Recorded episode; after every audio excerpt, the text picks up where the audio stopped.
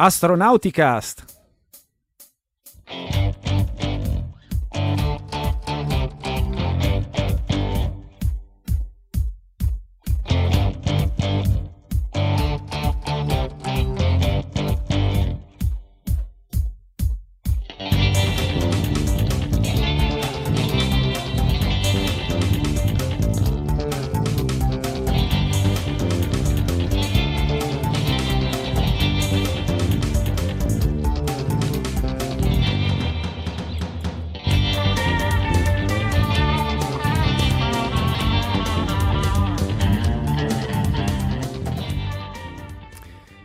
Ritrovati amici ascoltatori e amiche ascoltatrici di Astronauticast. Ah, questo cos'è? L'episodio 24, direi, della stagione 15.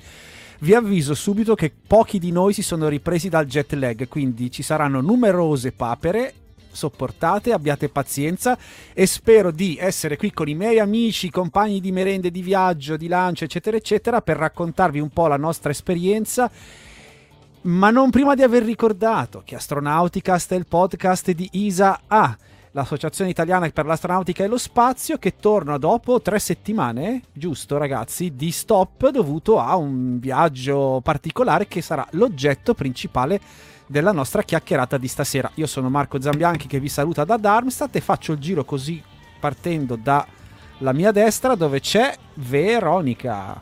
Ciao a tutti da Veronica da Verona. Passiamo alla mia sinistra dove c'è il famoso nonno Apollo. Da Milano vi saluta Paolo Amoroso, nonno Apollo, ricordandovi che oggi è il 5 maggio 2022. Condividete subito il video della diretta o dell'episodio del podcast che state ascoltando e i fussi come immobile diceva quella cosa là. Ehm, alla mia non so perché questi si scambiano apposta per confondermi. Alla mia destra c'è Gian Pietro ciao buona serata a tutti da Gian Pietro dai dintorni di Lecco. E alla mia sinistra a questo punto in basso c'è Michael che stasera splende di luce propria sì, abbiate pazienza, c'è qualche problema con la, la luminosità della, della webcam, ma ci, non siamo qui per vedere la mia faccia, quindi siamo qui in realtà per vedere le diapositive della nostra vacanza, come, come quando i parenti vi siedono davanti al proiettore e vi forzano la visione nelle diapositive. Ecco, siamo noi questa sera. Ovviamente la nostra idea è quella di condividere il nostro entusiasmo e perché no, è successo già in occasione dei precedenti viaggi in Florida anche qualche informazione che probabilmente qualcuno dei nostri ascoltatori potrebbe trovare utile nel, nel, in uno dei prossimi lanci, visto che ormai il numero è altissimo e anche a sto giro anche noi ce ne siamo sciroppati due. Però ehm, andiamo con ordine perché in pretrasmissione ci siamo fatti tutta la lista di cose importanti da dire, da ricordare, cosa ci è piaciuto, cosa non ci è piaciuto. Allora, intanto ragazzi, diciamo cosa ci siamo andati a fare. Chi se la sente di spiegare cosa siamo andati a fare e perché eravamo lì proprio per il lancio di Samantha? Ecco, Io amoroso, provo. vada. Il solito secchione. L'occasione di questo viaggio ci è stato dato da Samantha Cristoforetti che eh, ci ha invitati a eh, vedere il suo lancio dal Kennedy Space Center. Questo invito non è piovuto dal cielo, eh, non è piovuto dallo spazio, eh, così per caso, nel senso che per chi eh, ci conosce da relativamente poco, eh, noi abbiamo conosciuto Samantha ormai diversi anni fa, nel 2007, un paio d'anni prima che diventasse astronauta, astronauta perché si era iscritta a Forum Astronautico, eh, la community di appassionati di spazio italiani che aveva fondato Marco Zambianchi e, anche lei all'epoca era una semplice appassionata. Eh, con il tempo abbiamo avuto modo di conoscerci, di frequentarci online e di persona e eh, con il tempo abbiamo collaborato ad alcuni suoi progetti, ricordiamo durante la missione Futura e quando si è ripresentata l'occasione di, eh, per lei di una nuova missione, si è ricordata di noi, cosa che ci ha fatto estremo piacere, ci ha mandato un invito a vedere il lancio come parte di quella che la NASA chiama la sua extended family, cioè la famiglia dell'astronauta. È quella costituita dai parenti più stretti come eh, coniugi, compagni, figli, genitori, fratelli e sorelle, la extended family sono tutti gli altri, quindi altri parenti meno diretti oppure semplicemente amici o persone che un astronauta ha piacere a visitare, a, a invitare al suo lancio. Eh, far parte dell'extended family comporta la possibilità non solo di vedere il lancio da quello che viene chiamato informalmente il, VIX, il VIP site, cioè quello che si chiama eh, formalmente Banana Creek Launch View Insight. È una postazione da cui vedere i lanci al Kennedy Space Center che è la eh, più vicina consentita al pubblico dalle rampe del complesso 39 ma anche di partecipare a una serie di eventi prima del lancio eh, non generalmente accessibili al pubblico. Sì, esatto, uno di questi eventi è stato particolarmente toccante in un certo senso perché è il cosiddetto ehm, Wave Across. Wave, Wave Across the Ditch. The Ditch, esatto, The Ditch. dove pra- praticamente con dei pullman, tutti questi invitati, come numero sono un ottantino, un centinaio di persone, credo circa, ad astronauta, quindi c'erano vari pullman con i quali presto di mattina siamo stati portati a circa 400 metri dalla rampa di lancio del Falcon 9 di Samantha e lì abbiamo aspettato una mezz'oretta finché è arrivata il classico motorcade, lo chiamano in inglese, quindi il, come si può dire in italiano, il, il carrozzone, no? Come si la, dice? La carovana. Ah, la, la colonna di... la carovana costituita da un po' di auto della NASA nere tipo agenti segreti, ma poi eh, a quel punto arrivano anche le eh, Mustang degli astronauti, Mustang decappottabili, eh, con a bordo l'astronauta che normalmente è alla guida e il suo compagno, la sua compagna, la persona che hanno scelto di avere accanto in quell'occasione. E in questa foto che vedete in sovraimpressione vedete appunto contrassegnato da questo nastro giallo in basso, il, la zona dove noi siamo stati autorizzati ad andare ed è linea, in linea d'aria il razzo in questo momento è a 400 metri circa, quindi con un normale eh, telefonino, smartphone era possibile zoomare e fare un bel po' di foto, cosa che naturalmente abbiamo fatto.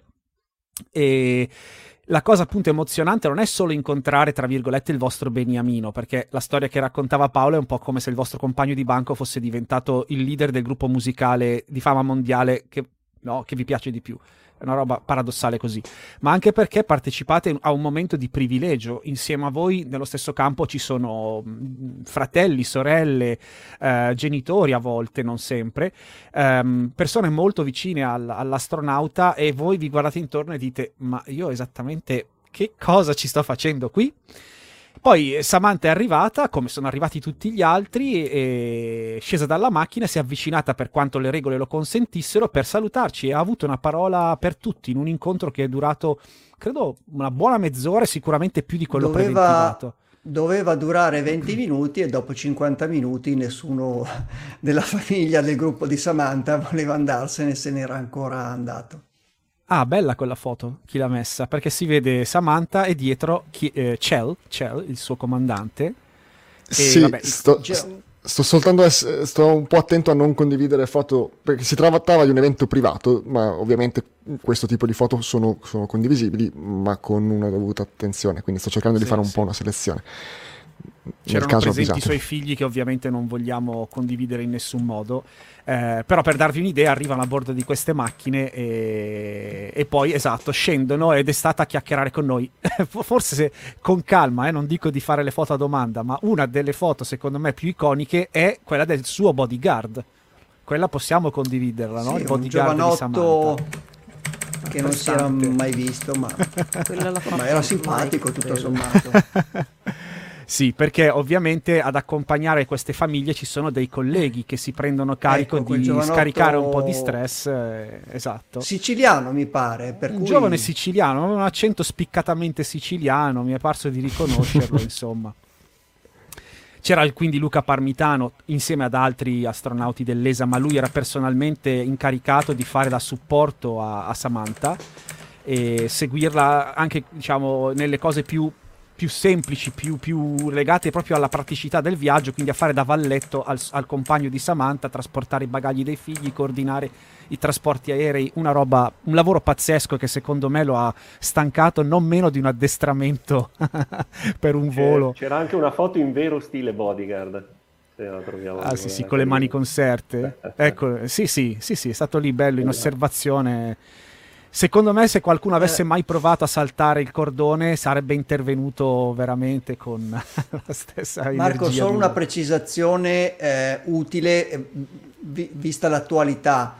Eh, mm-hmm. Questo evento del Wave Cross eh, è, ha una lunga tradizione eh, alla NASA. Se vedete il film Apollo 13, c'è una scena della notte prima del lancio in cui gli astronauti si incontrano eh, con le famiglie separati da, non ricordo, proprio una, o un fosso, il ditch di, eh, da cui prende il nome questa espressione, oppure una corda come nel, nel nostro caso. Proprio perché gli astronauti eh, da due settimane circa prima del lancio sono sempre stati in quarantena, a maggior ragione in questo periodo di, di pandemia. Quindi eravamo a 4-5 metri da, da Samantha. Esatto. Sì, ho dovuto spiegarlo praticamente a ogni persona a cui ho, ho parlato di questo viaggio prima e dopo, che ci sarebbe stato questo, questo evento, e tutti hanno detto, eh beh certo per il coronavirus. No, non è per il coronavirus, è sempre stato così. Esatto, non è, non è esattamente per, anche per il coronavirus in questo caso. Beh, certo. eh, e quindi, bah, insomma, è stato, non lo so, ragazzi, dite un po' voi anche le vostre impressioni, però è stato non, particolarissimo. Credo Ma sia vi, momento... vi ricordate che prima della partenza, con i vari rinvii, eravamo arrivati a dover rinunciare a questo evento perché eh, sembrava mm. che sarebbe capitato il giorno stesso in cui noi atterravamo a Miami e ci dicevamo, beh, insomma, però tra perdere il lancio e perdere questo evento esatto. dei due, ma sì, sacrifichiamo l'incontro con Samantha. Io vi dico, ce lo siamo già detto tra di noi, mi sono sentito veramente un beota, cioè mi sono veramente mancate le parole per un'ora perché la sensazione è stata, ma io cosa ci faccio qui? Cosa dico a Samantha? Cosa devo dire? Cosa facciamo adesso?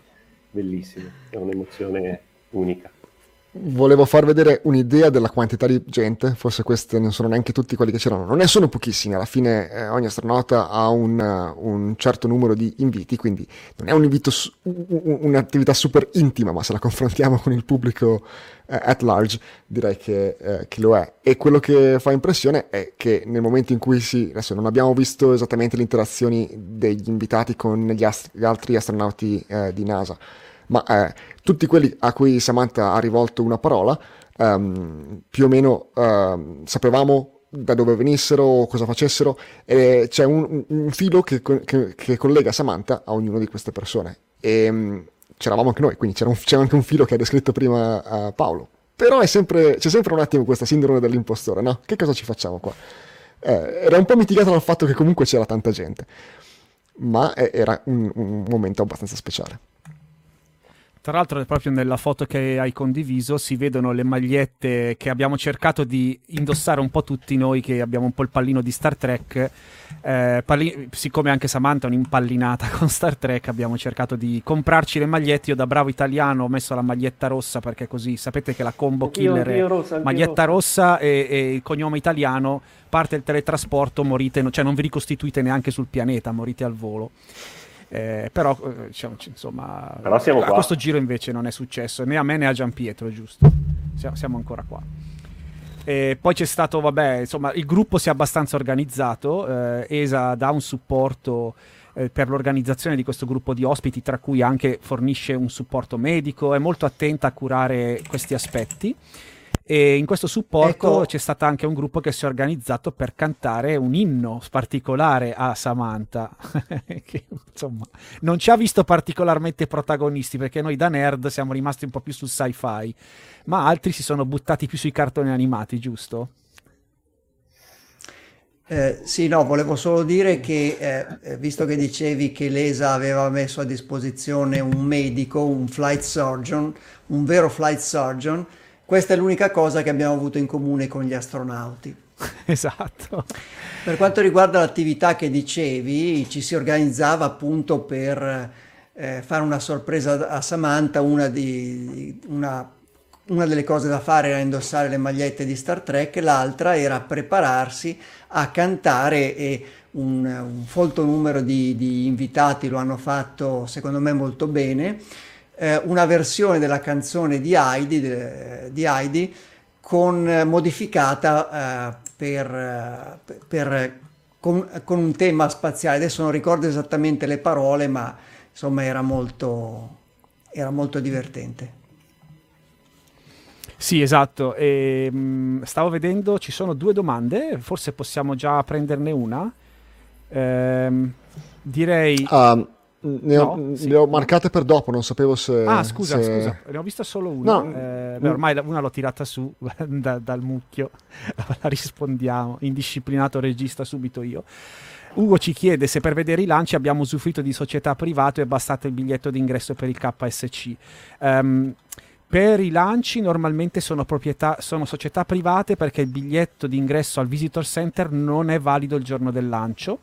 Esatto, questa è la foto che documenta l'inno scelto da, dal gruppo di Samantha. Eh, per, nel nostro caso invece siamo, essendo stati invitati, eh, NASA ha messo a disposizione dei suoi autobus anche perché dovevamo essere portati in questa zona del Banana Creek dove si è, è dentro il centro, eh, ci si arriva solo con i bus ufficiali di NASA eh, mentre gli altri bus si distribuiscono in altre zone più distanti. Noi eravamo, però questo magari lo commentiamo sul lancio, eravamo circa no. 6 km, 7, no? No, ma il, um, le, le, gradinate dove abbiamo visto il lancio sono anche quelle dove uh, vengono posti gli ospiti che hanno pagato un biglietto per, il, per il, vedere il lancio.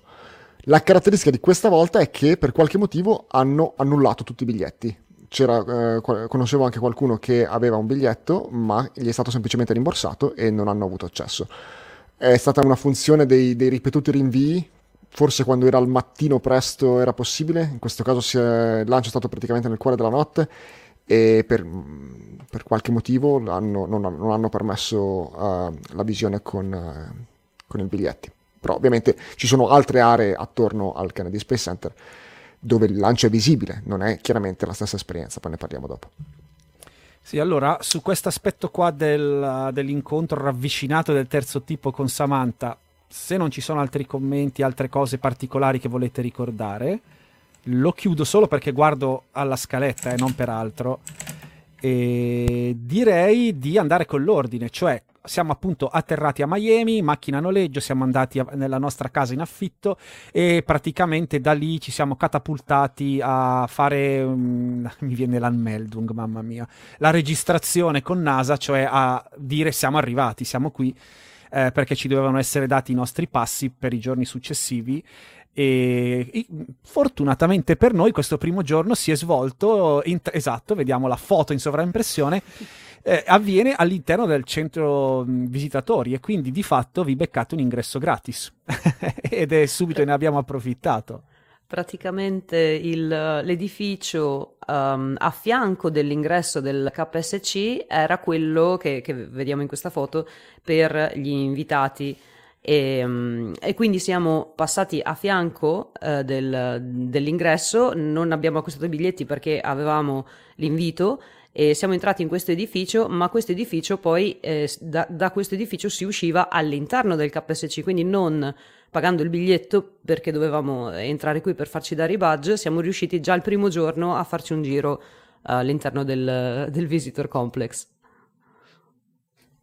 Esatto, e ovviamente eh, cre- fa- faccio un piccolo passo indietro dicendo io c'ero già stato ed è stato una sorta di déjà vu per alcune cose, anche se il centro visitatori è cambiato molto e poi magari vi raccontiamo di qualcosa di particolare. Ma mi rendo conto che per Veronica, per Gian Pietro, credo che anche tu non ci sia mai stato prima, eh, è stato un vero e proprio battesimo. Quindi allora, nel 2007, per me la sensazione surreale era quella di camminare in un posto che te per anni hai visto solo al computer o nelle foto, nei video e poi scopri che è una roba vera, cioè che non è un fondalino. No, Veronica, cosa, per, cosa hai pensato? Per me tu, tutto, tutti questi dieci giorni sono stati così. Eh, quando ad esempio in ufficio gli amici mi chiedono allora com'è stato? È stato come entrare in un film. Sì, ma no, perché un film sai che è finto, cioè vedi le cose che ci sono nei film, come la Florida, perché è la prima volta che vado al di là dell'oceano io, quindi il viaggio è stato, è stato lunghissimo, 12 ore. L'aereo diciamo che non era particolarmente comodo, quindi è stato veramente, mh, eh, non dico traumatico, ma è stato pesante. Parto perché so che devo andare in un bel posto, ma il viaggio è stato pesante, pesante, pesante. Poi arrivi di notte e vedi, torno un attimo indietro con le foto, um, e vedi le coste illuminate, tac, eccole qui, eccole qui de- e ti rendi conto che non sei più in Europa, non sei più, sai che stai andando in Florida, sei, sei dall'altra parte del mondo e lì basta, cioè la stanchezza sparisce, ok, allora tutto vero. E da qui, da, questa è stata la prima immagine per me che è, ok, è tutto vero. Arriviamo gli, astronauti sono, gli astronauti sono verissimi, sono verissimi, guarda. I cartonati. Arriviamo in Florida, quindi per me è stato veramente tutto dal primo giorno. Oh mio Dio, esiste sul serio. Oh mio Dio, è veramente qui e da quando siamo entrati, eh, il Wave Across, eh, quando siamo entrati al Kennedy Space Center, conoscevi quei luoghi perché li hai visti per, io li, personalmente li ho visti per dieci anni da dietro uno schermo, quindi sapevo, eh, non dico esattamente, poi mi, mi orientavo con Maps anche per capire esattamente dove eravamo, ma erano veri quei luoghi, sapevi che c'erano, sapevi che succedeva qualcosa di vero, non come, un, come in un film. E, e, ed è stato tutto un guardarsi attorno, oh mio Dio, oh mio Dio, quindi anche lui va cross con Samantha. In realtà io ero già emozionata da quando siamo arri- arrivati al Kennedy Space Center perché quello era vero, i razzi all'interno del Rocket Garden erano veri, la crawler way con il crawler lì a fianco erano veri, l'edificio con scritto SpaceX gigante era vero, il razzo Samantha lì vicino a noi, oh mio Dio, è stato tutto un'emozione. Esatto, io volevo sentire questa, questa, emozione trasmessa dalla tua voce. Tra l'altro, sul nome di, Veronica abbiamo fatto mille ironie, nel senso che è tutto vero, vero. E noi naturalmente non ci siamo eh, nemmeno eh, risparmiati una gita a Vero Beach, che tra l'altro corrisponde anche al nome di qualcun altro nel nostro gruppo allargato. E quindi uno dei primi ricordi che io ho proprio il giorno, il giorno della, dell'arrivo è questo qua, che oltre esattamente Mike eh, condividere il cartello che stam, ci fa vedere il nome del posto, ma abbiamo anche un supporto video che eh, perché naturalmente poi arrivate, mi spiace che la qualità l'audio, sia l'audio. un po' bleh, ma metti l'audio. Ah, c'era eh... un audio interessante? No, magari no, c'era no. anche solo il vento, però ah. per chi ci ascolta eh, in sì, podcast. No, no, Dovrei fare le mani. Ovvero che diceva, oh mio Dio, mio Dio, anche qua, non mi ricordo. sulla, sulla fiducia penso di sì. Spiaggia no, mi... Avanti Andrea da sta spiaggia.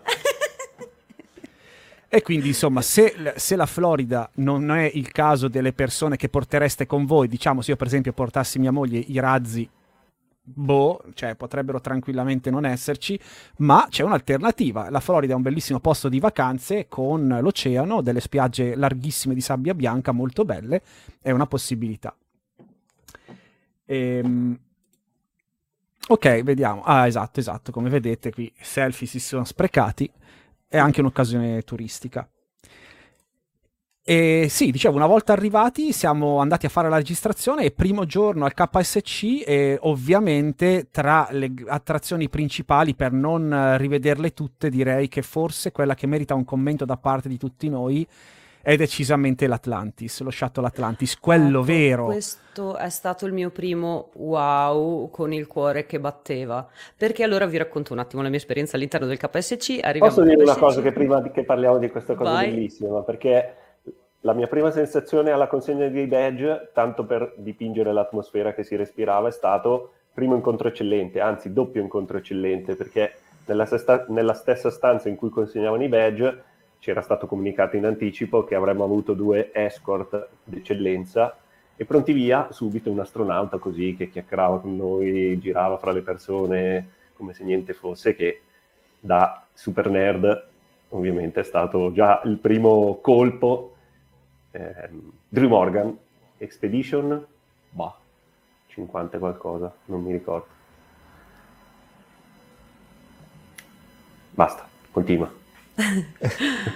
um, sì, quello, esatto. E poi, ok, allora entriamo al Kennedy Space Center. Allora, il KSC è un po' come Gardaland, io che praticamente sono di casa qui a Gardaland, ehm, perché cioè, è molto nerd, però è anche molto divulgativo, quindi ci sono le lucine, ci sono i, i cartelloni tutti colorati, ci sono le attrazioni, ah, le attrazioni sì, poi non, non le giostre come Gardala, ma comunque eh, disegnato, progettato co- come un parco divertimenti.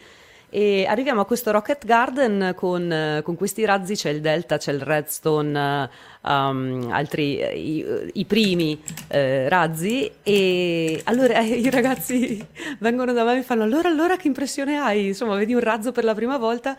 Mm, ma secondo me ma non sono un po' piccoli. Io me li immaginavo un po' diversi razzi, quindi boh, delusione. Primo, primo arrivo, delusione. Ma sono finti? No, sono veri, solo che erano i primi, quindi erano uh, un po' piccolini, avevano un altro scopo, eh, cioè uno, uno, scopo per cui andava bene questa dimensione. E quindi, ok. E, ed è per questo che poi, appena ho visto l'Atlantis. È, quello è stato il mio primo wow, non tanto il Rocket Garden, ma l'Atlantis. Vai. Spiega pure Marco. No, no, più che spiegare, beh, allora, sapete che gli shuttle sono stati ritirati e distribuiti in alcuni musei attraverso tutti gli Stati Uniti, no? L'unica location che non l'ha preso è stato di fatto Houston, ebbene loro hanno un Saturn V, il KSC ha entrambi, sia il Saturn V che l'Atlantis ma il modo con cui è stato esposto al KSC è praticamente eh, in una configurazione di volo con il cargo bay aperta, il, il, remote manipulation system, quindi il braccio robotico dello shuttle, ma prima di arrivarci, e questa è una tecnica che viene adottata in, in altre attrazioni, tra virgolette, vi preparano, vi alzano l'hype perché vi costringono a passare da una serie di stanze con proiezioni di video, eh, un audio eccellente che vi carica, vi carica, vi carica e poi in questo specifico caso, no, poi c'è lo spoiler e se qualcuno esatto. ci va... e poi succede qualcosa che è bello, dico, è bello, è bellissimo e a un certo punto vi trovate qui perché ovviamente non, lo spoiler non c'è più, già, è già passato il momento spoiler, ve l'abbiamo risparmiato. Uh, vi trovate in questa grande stanza in cui siete davanti a, a, uno dei veri shuttle che ha volato nello spazio e e si vede che non è una replica e, e si vedono le fiammate causate dal, dal plasma al rientro su tutte le singole mattonelle e non avete limiti di tempo, potete starci tutto il tempo che volete ad adorarlo, a sbaciucchiarlo da lontano, a fotografare ogni singola delle 32.000 o quante sono mattonelle con il loro numerino scritto.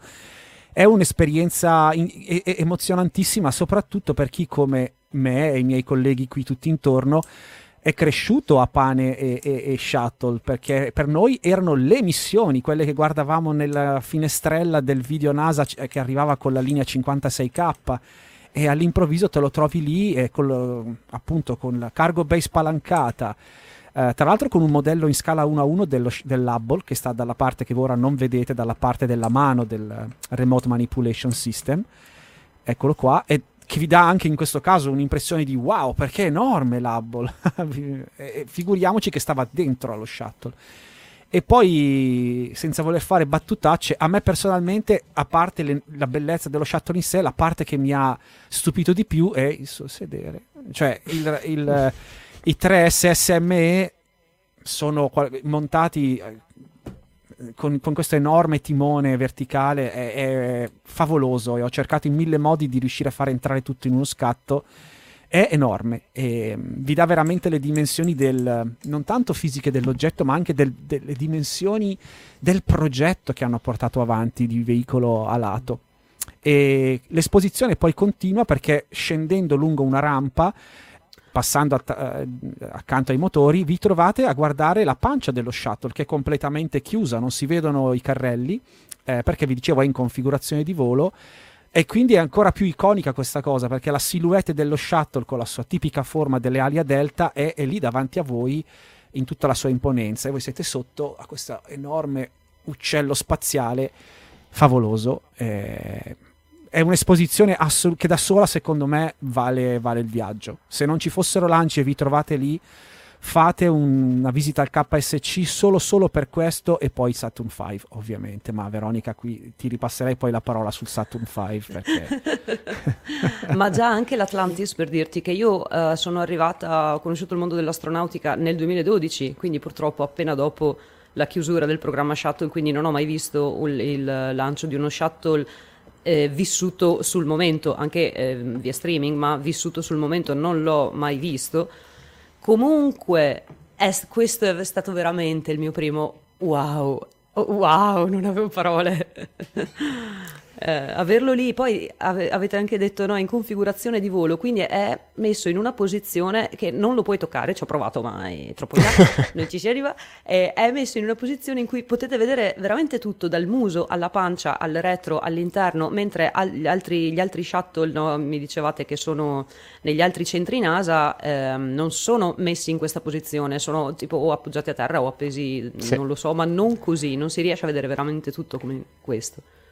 Quando sono andato al Kennedy Space Center nel 2009, innanzitutto Atlantis era in un'altra posizione, in verticale, ma perché era in rampa. Uh, non l'ho visto partire, però l'ho visto in rampa. Um, c'era il, uh, credo il Pathfinder o, o, l'Explorer, non mi ricordo come si chiama, uno dei modelli um, strutturali che hanno utilizzato per fare l'Explorer, grazie Paolo, utilizzato per essenzialmente verificare gli ingombri del, del, del, del VAB, per adattare il VAB al, al, all'assembla, all'assemblaggio dello shuttle e a altre cose. E quindi era, poi l'hanno modificato per essere il più realistico possibile e quindi mi ero fatto un'idea delle dimensioni. E come diceva Vero, eh, come tutti gli altri shuttle veri o, o, o, o altrimenti, era parcheggiato all'esterno con, con le ruote del carrello a, a terra poi con una rampa ti facevano salire sopra e potevi guardare. La, la, la payload bay era chiusa anche perché non, non penso ci fosse nulla di interessante dentro essendo un modello. E uno si fa l'idea delle dimensioni. Ho visto recentemente a New York il, um, l'Enterprise, altra cosa di una certa dimensione che uno guarda. La, uh, l'audacia di fare una presentazione dell'Atlantis in questo modo vale assolutamente il viaggio, secondo me.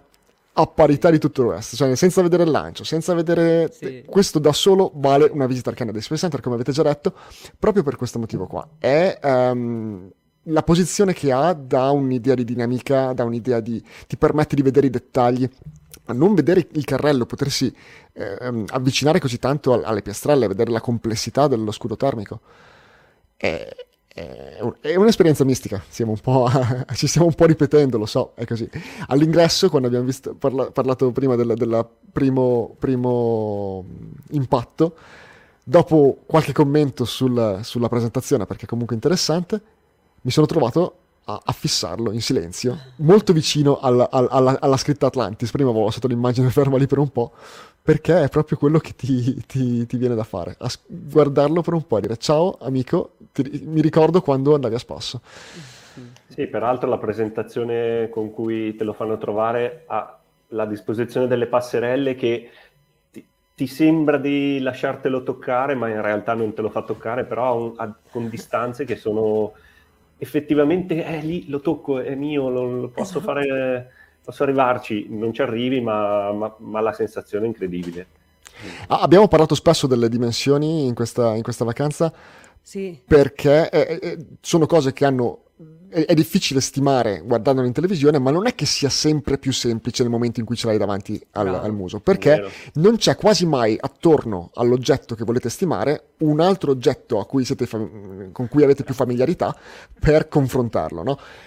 Vale anche per Atlantis, pur essendo all'interno di un padiglione, pur essendo molto vicino, bisogna un attimo fare uno sforzo di comprensione, cercare di, di guardare un attimo la, la, la, confrontarlo con, il, con, le ringhiere, cercare di... Vedete le persone? Immagino che senza, guardando quell'immagine, senza vedere le persone, vi sareste immaginato lo shuttle un po' più piccolo. Quando vedete, vedete le persone, ve lo riporta un po' nella dimensione eh, reale. E ciò nonostante si fa un po' di fatica. Ce l'ho io la foto con le persone che dà l'idea della dimensione. Ah, ecco, bravo Marco. Scusate, eh, ho la fissa, che vedevo di. Eh, favoloso, favoloso, sì. Sì, sì. Va e bene. poi chiaramente tutto il padiglione dell'Atlantis eh, ospita ovviamente lo shuttle, ma anche un'esposizione museo con tantissimi oggetti memorabilia, una parte di museo dedicata agli equipaggi morti nei due disastri Challenger e Columbia che meritano altrettanto tempo per essere visitati con cura, con dettaglio, tanto quanto lo shuttle stesso. Bellissimo, concordo assolutamente che vale il biglietto d'ingresso del KSC solo per la visita all'Atlantis. Qui le nostre fotine close up delle piastrelle. Penso che ne abbiamo fatto una quantità ognuno sì, sì.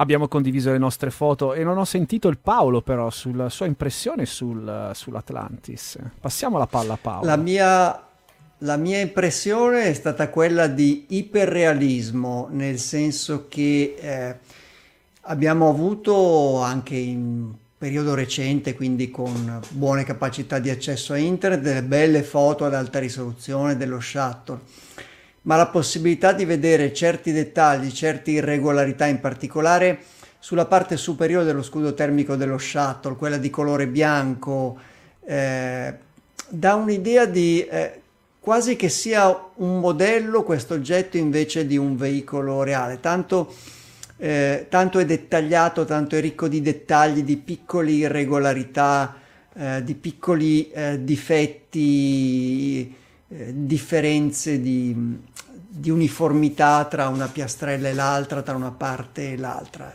C'è questa sensazione qua- quasi di un'opera d'arte appunto iperrealista.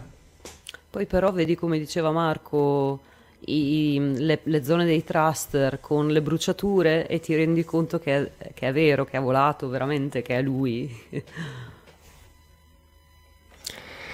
Nello stesso padiglione c'è anche eh, un ricordo del, del Columbia. Sì. E questo, allora, può sembrare una cosa questo un, è. Questo credo sia Challenger però. Questo è Challenger. Um, Columbia, Columbia sono i profili dei esatto, finestrini. Dei finestrini, che probabilmente è la foto successiva. Sì, sì, infatti sono nella, stessa stanza. Sì, uh, um, esatto. Sapete che devo non aver letto le, le, didascalie quando ero lì perché ero convinto. Um, è una stanza in cui eh, si è condotti allontanandosi un pochino dal, dal grosso della, della, dell'esposizione, dove, dove per, non per ragioni di pandemia, ma proprio per ragioni, credo, di design dell'esperienza, si è condotti con, in meno persone, ci si trova in meno a essere dentro lì. Eh, c'è un po' la, la uh, cattiveria di una musichetta in sottofondo particolarmente eterea, particolarmente... Um, mi viene lugubre, ma non è, non è il termine giusto, uh, che ti mette in un certo stato mentale. Ma eh, dà l'idea eh, di cosa, signific- cosa, ha significato, ha, ha, ricordato a chi l'ha vissuto in, in, prima persona seguendo il programma Shuttle, eh, cosa ha significato perdere eh, due orbiter in due diversi incidenti. E vedere un, un artefatto così, una parte reale del, del, dei due orbiter è, è, potente. Abbiamo detto un gut punch, no? il termine che più o meno tutti abbiamo usato Ah, Io ero lì che saltellavo nel guardare l'Atlantis, guardare tutte le memorabilia. Uh, che bello, che bello, che bello. Uh, cos'è questa zona? Mamma mia, è un po' buia. Che bello, è tutta blu. Vado dentro, vedo queste cose. Oh, un pugno allo stomaco, un pugno allo stomaco. Mamma mia.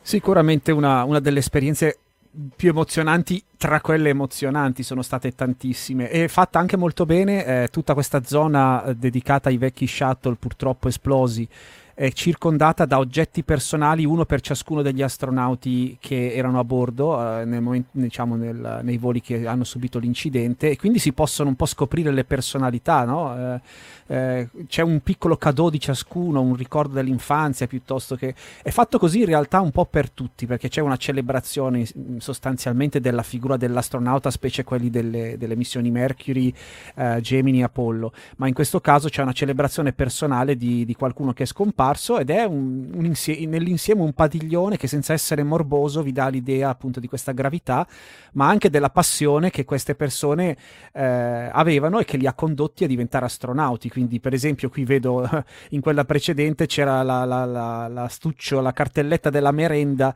di Anderson che, ave, che, era già allora un appassionato di Star Trek, cose di questo tipo, quindi veramente, veramente molto carino per avere una, uno spaccato sulla vita personale di, di questi astronauti.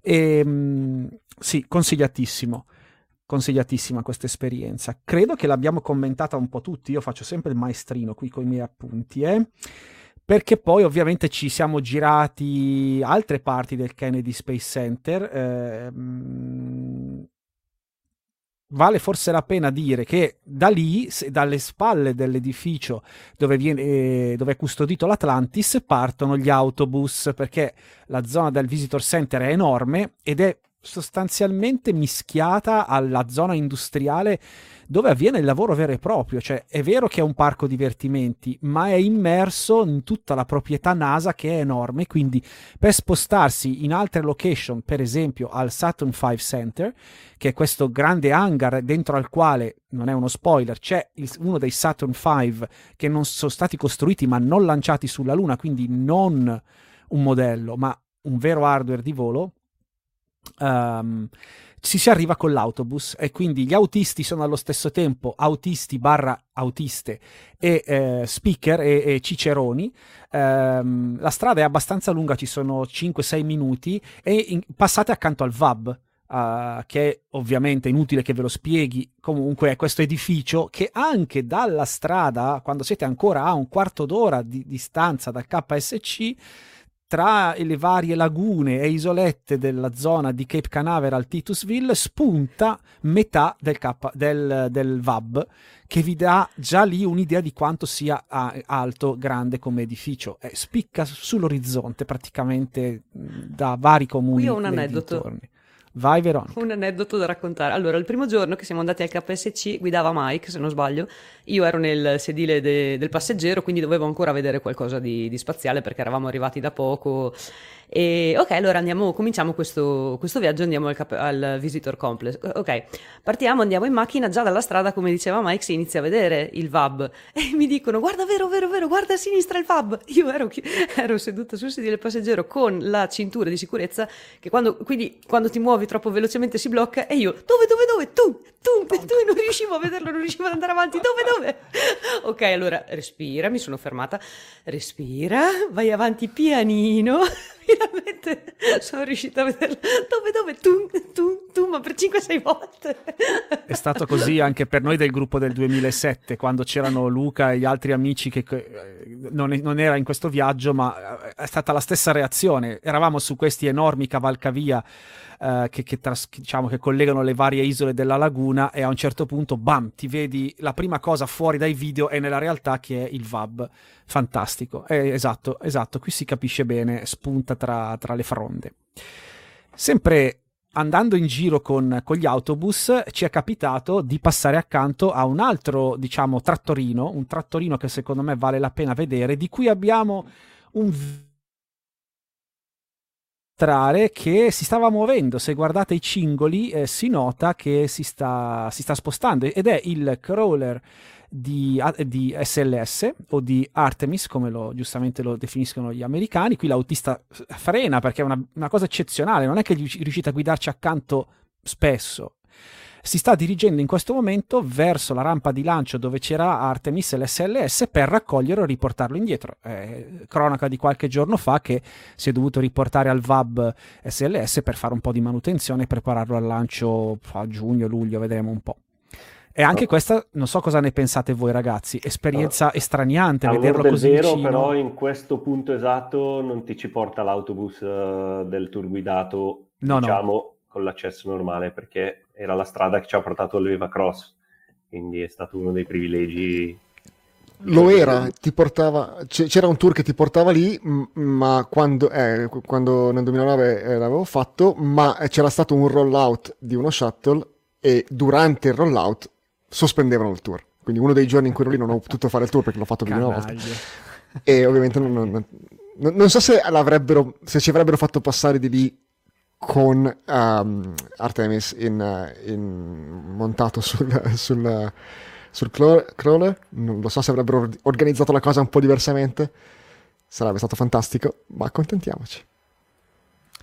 Giusto, giusto. Eh, purtroppo questi tour sono stati fermati con l'inizio della pandemia e non sono, non sono ripresi. Eh, ci è mancato ve- visitare con Veronica, visto che molti la stanno invidiando in chat. Sappiate che a lei purtroppo è mancato il, loop completo che, che, comprendeva le vecchie rampe di lancio dei Mercury, dei Gemini che stanno nella Space Force Airbase e quella lì purtroppo in questo momento è sospesa. Quindi si deve tornare Veronica. Eh, esatto, esatto, esatto, esatto, esatto. Anche perché, sì, ok, diciamolo. Comunque, sai, è vero che guidavi tu il primo giorno, eh? Ah, guidavo io. Ho riguardato le foto. Eh, anch'io, anch'io non mi ricordo. Siamo sopravvissuti. Mi ricordo, sì, sì. Come mi ricordo questa scena? Forse perché volevo andare comunque avanti a vedere. Forse era qualcos'altro, c'era qualcos'altro da vedere ed eri, me la ricordo la scena, eri seduta dietro, non era questa volta qua. Ah, non dietro. Però il ghigno di Veronica Dove- nello specchietto dice tutto, eh. Guardate che ghigno soddisfatto. Guido io, guido io. Sì, sì. Ma è stata un'esperienza Tron, diciamo così, un'esperienza un po' da Tron. Non so se avete presente le curve che, che fa Tron. E- e- Dai, sto scher- Dai, che te- ci hai sopportato dieci giorni, fai undici con oggi. Vero, no? E come vi dicevo appunto andando al Wave Across era tutto un guarda di qua, guarda di là, prima c'è la crawler way, quindi vedi da vicino i sassi su cui passa questo crawler che poi va a prendere eh, l'SLS che andava a prendere eh, gli shuttle e, e- e li vedi da vicino e- ed esistono veramente. Poi tornando indietro e poi appunto vedi tutto, vedi Samantha, vedi l'edificio di spesa- torni indietro e vedi il crawler veramente che si sta muovendo. Guarda, vero, c'è il crawler. No, ma veramente, ma stiamo scherzando? No, c'è veramente perché doveva andare a prendere l'SLS e si sta muovendo pure. incredibile, incredibile. Sono, sono- boh, eh, non lo so. Non è un film, ripeto, non è sono in un film perché era tutto vero e, e sapevo che era vero. Esatto, quindi eravamo partiti dal bus e il tour continua e si arriva a questo famoso Saturn V Center, che è stato per noi interessante in due modi. Primo, ripeto, far vedere anche a Veronica eh, questo enorme lanciatore che è un'altra impressione gigantesca, un po' come l'Atlantis, ma poi perché ci ha consentito di fare l'ispezione del posto da cui avremmo poi assistito a due lanci, che è l'argomento che andiamo a introdurre. Non so se qualcuno di voi ha sotto mano già pronta una fotina del del Saturn V, ad- altrimenti ce la sparo io. Ecco, grazie. Esatto, esatto, quello da anche una scala, forse. No, mica tanto, perché è un po' col grandangolo. Comunque, questo è l'ingresso del Saturn V, che lo riprende dalla mia angolazione preferita, è inutile che vi ripeta qual è. E mh, ovviamente è un Business hangar end. business end, bravo Paolo, è il termine più corretto. E naturalmente l'edificio sarà lungo 130-140 metri perché in fondo, forse di più perché in fondo al Saturn V che da solo sono 110 ed è anche tra l'altro qui mh, separato nelle sue componenti per cui vedete non ci sono gli interstadi, vedete i motori sia del primo che del secondo e del terzo stadio. Uh, c'è un bellissimo diorama eh, creato con uh, un modello di volo dell'M che prima stava appeso sopra il ristorante, adesso lo hanno valorizzato e reso un vero e proprio diorama dello sbarco lunare. E poi ci sono alcune piccole, tra virgolette, attrazioni collaterali eh, come ad esempio il, eh, il modulo di comando dell'Apollo 14 e vi ho detto niente. o la cioè- simulazione del lancio di Apollo 8. Eh, Esatto. Volevo solo dire una cosa a proposito di questo, di questo oggetto, di questo razzo, che spesso appunto visitando il Kennedy Space Center abbiamo eh, riflettuto sulle dimensioni di questi oggetti, sulle dimensioni dei razzi.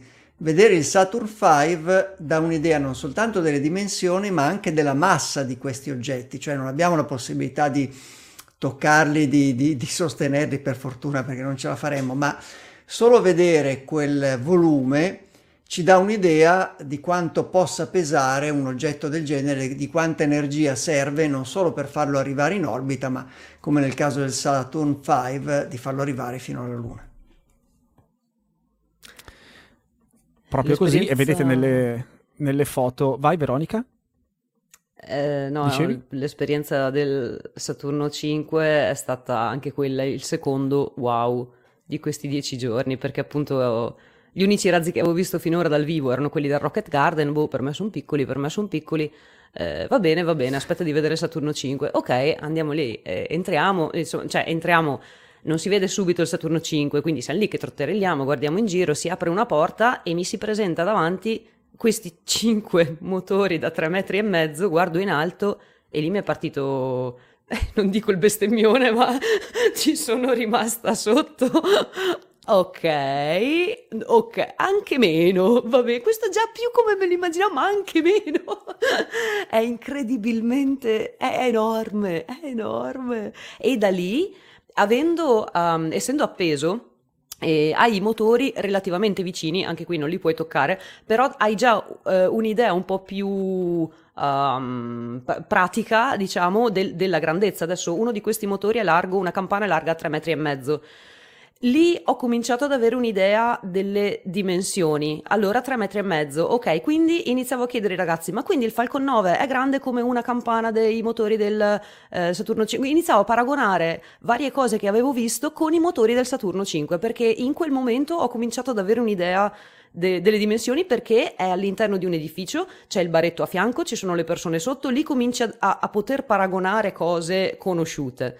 E, e, quindi stavo iniziando a paragonare tutto con la mia scala, era diventata ormai il, il l'RS25. Questo, questo, discorso sulle dimensioni del razzo e sulla zona mi fa venire in mente uno dei bonus di questo viaggio, uno dei bonus che è arrivato così perché eh, siamo stati fortunati ed è il parente più prossimo, diciamo, del Saturn. Voi direte, vabbè, cos'è sta cosa? Ma se io vado su questa immagine e la zoom, la zoom, la zoom, la zoom, trovo che di fatto nella rampa di lancio di fronte al Saturn V Center abbiamo il suo raid ideale che è appunto l'SLS che ha, è ancora più grande. E uno dei commenti infatti che ha fatto Vero- um, scusate, non Veronica, ma Samantha è che l'hanno portata pure lei con la sua famiglia in tour a vedere SLS sulla torre di lancio ed è rimasta esterrefatta confrontando quella bestia lì con quello che eh, con il mezzo con cui avrebbe volato lei nello spazio. È veramente imponente. Solo Samantha è salita sulla torre del, eh, di Artemis, non noi, eh. No, no, no, no, no, ce lo siamo visti t- dalla distanza, poi abbiamo fatto una serie di foto, ma diciamo che uscendo dal Saturn V Complex c'era lì davanti a noi anche questo e non ci siamo fatti sfuggire l'occasione per dare una prima occhiata e è stato corrige veramente bello. Motore no. F1, non RS25. Ah, ah, ah, non c'è problema, dai. Comunque l'esatto commento di Samantha è stato che dall'alto della, della, torre degli SLS guardava verso il basso gli SRB e diceva ah ok, quelli sono più alti del Falcon con cui lancerò io. Mm, interessante. Quindi Beh. Esatto, grazie ai nostri mezzi tecnici che sono tipo mettere il, il, il, lo smartphone attaccato al binocolo, siamo riusciti a fare qualche inquadratura ravvicinata. E il binocolo um, sulla testa dell'Avero per fare da treppiede. Ecco, esatto, un ottimo supporto stabilizzatore, grazie per questo tuo servizio. Um, sto guardando la mia scaletta e diciamo che forse dopo il Saturn 5 Center abbiamo parlato praticamente di tutto, di questo super condensatissimo primo giorno. Non pensate che tutti i dieci ve li raccontiamo con questo dettaglio, perché forse proprio nei primi due giorni abbiamo avuto un mega concentrato che ci ha fatto dire a un certo punto, sottovoce, ma qualcosa abbiamo visto, il razzo l'abbiamo visto, Samantha l'abbiamo salutata, il bello del centro spaziale lo abbiamo visto, manca solo una cosa, un lancio e naturalmente il primo lancio potevamo, con cui potevamo fare tic, sì abbiamo visto un lancio, era quello di Starlink gruppo 414 che lanciava due o tre giorni prima. Beh, non lo sapevamo in realtà quanto prima, perché il problema è che mentre gli Starlink eh, hanno dei requisiti un po' meno stringenti, nel caso di Samantha c'era da aspettare il gruppo di, vecchiar- eh, di eh, astronauti di Axiom 1 che non rientrava per diciamo 20 fuori norma al momento del rientro, non già per problemi alla partenza, ma gli Starlink se ne fregavano altamente di questa situazione e quindi ci siamo sciroppati anche il lancio degli Starlink. Io ho fatto un balzetto in avanti e, ed è stata l'esperienza. Io, vabbè, ho una mia idea sull'esperienza. Chi commenta la sua impressione del lancio di, di Falcon 9 Starlink? Beh, Mike. per quello che mi riguarda è stato il mio primo lancio, non avevo mai assistito a un lancio dal vivo, quindi è stata la mia prima esperienza non deludente, però magari un po' sotto le aspettative per quanto mi riguarda, perché, perché, perché non è stato quello che mi aspettavo. Non, non, Credo che abbiamo... Che pensavo, non... Esatto. E io non, non ho avuto il coraggio di dire questa cosa, perché come fai a dire mi ha deluso?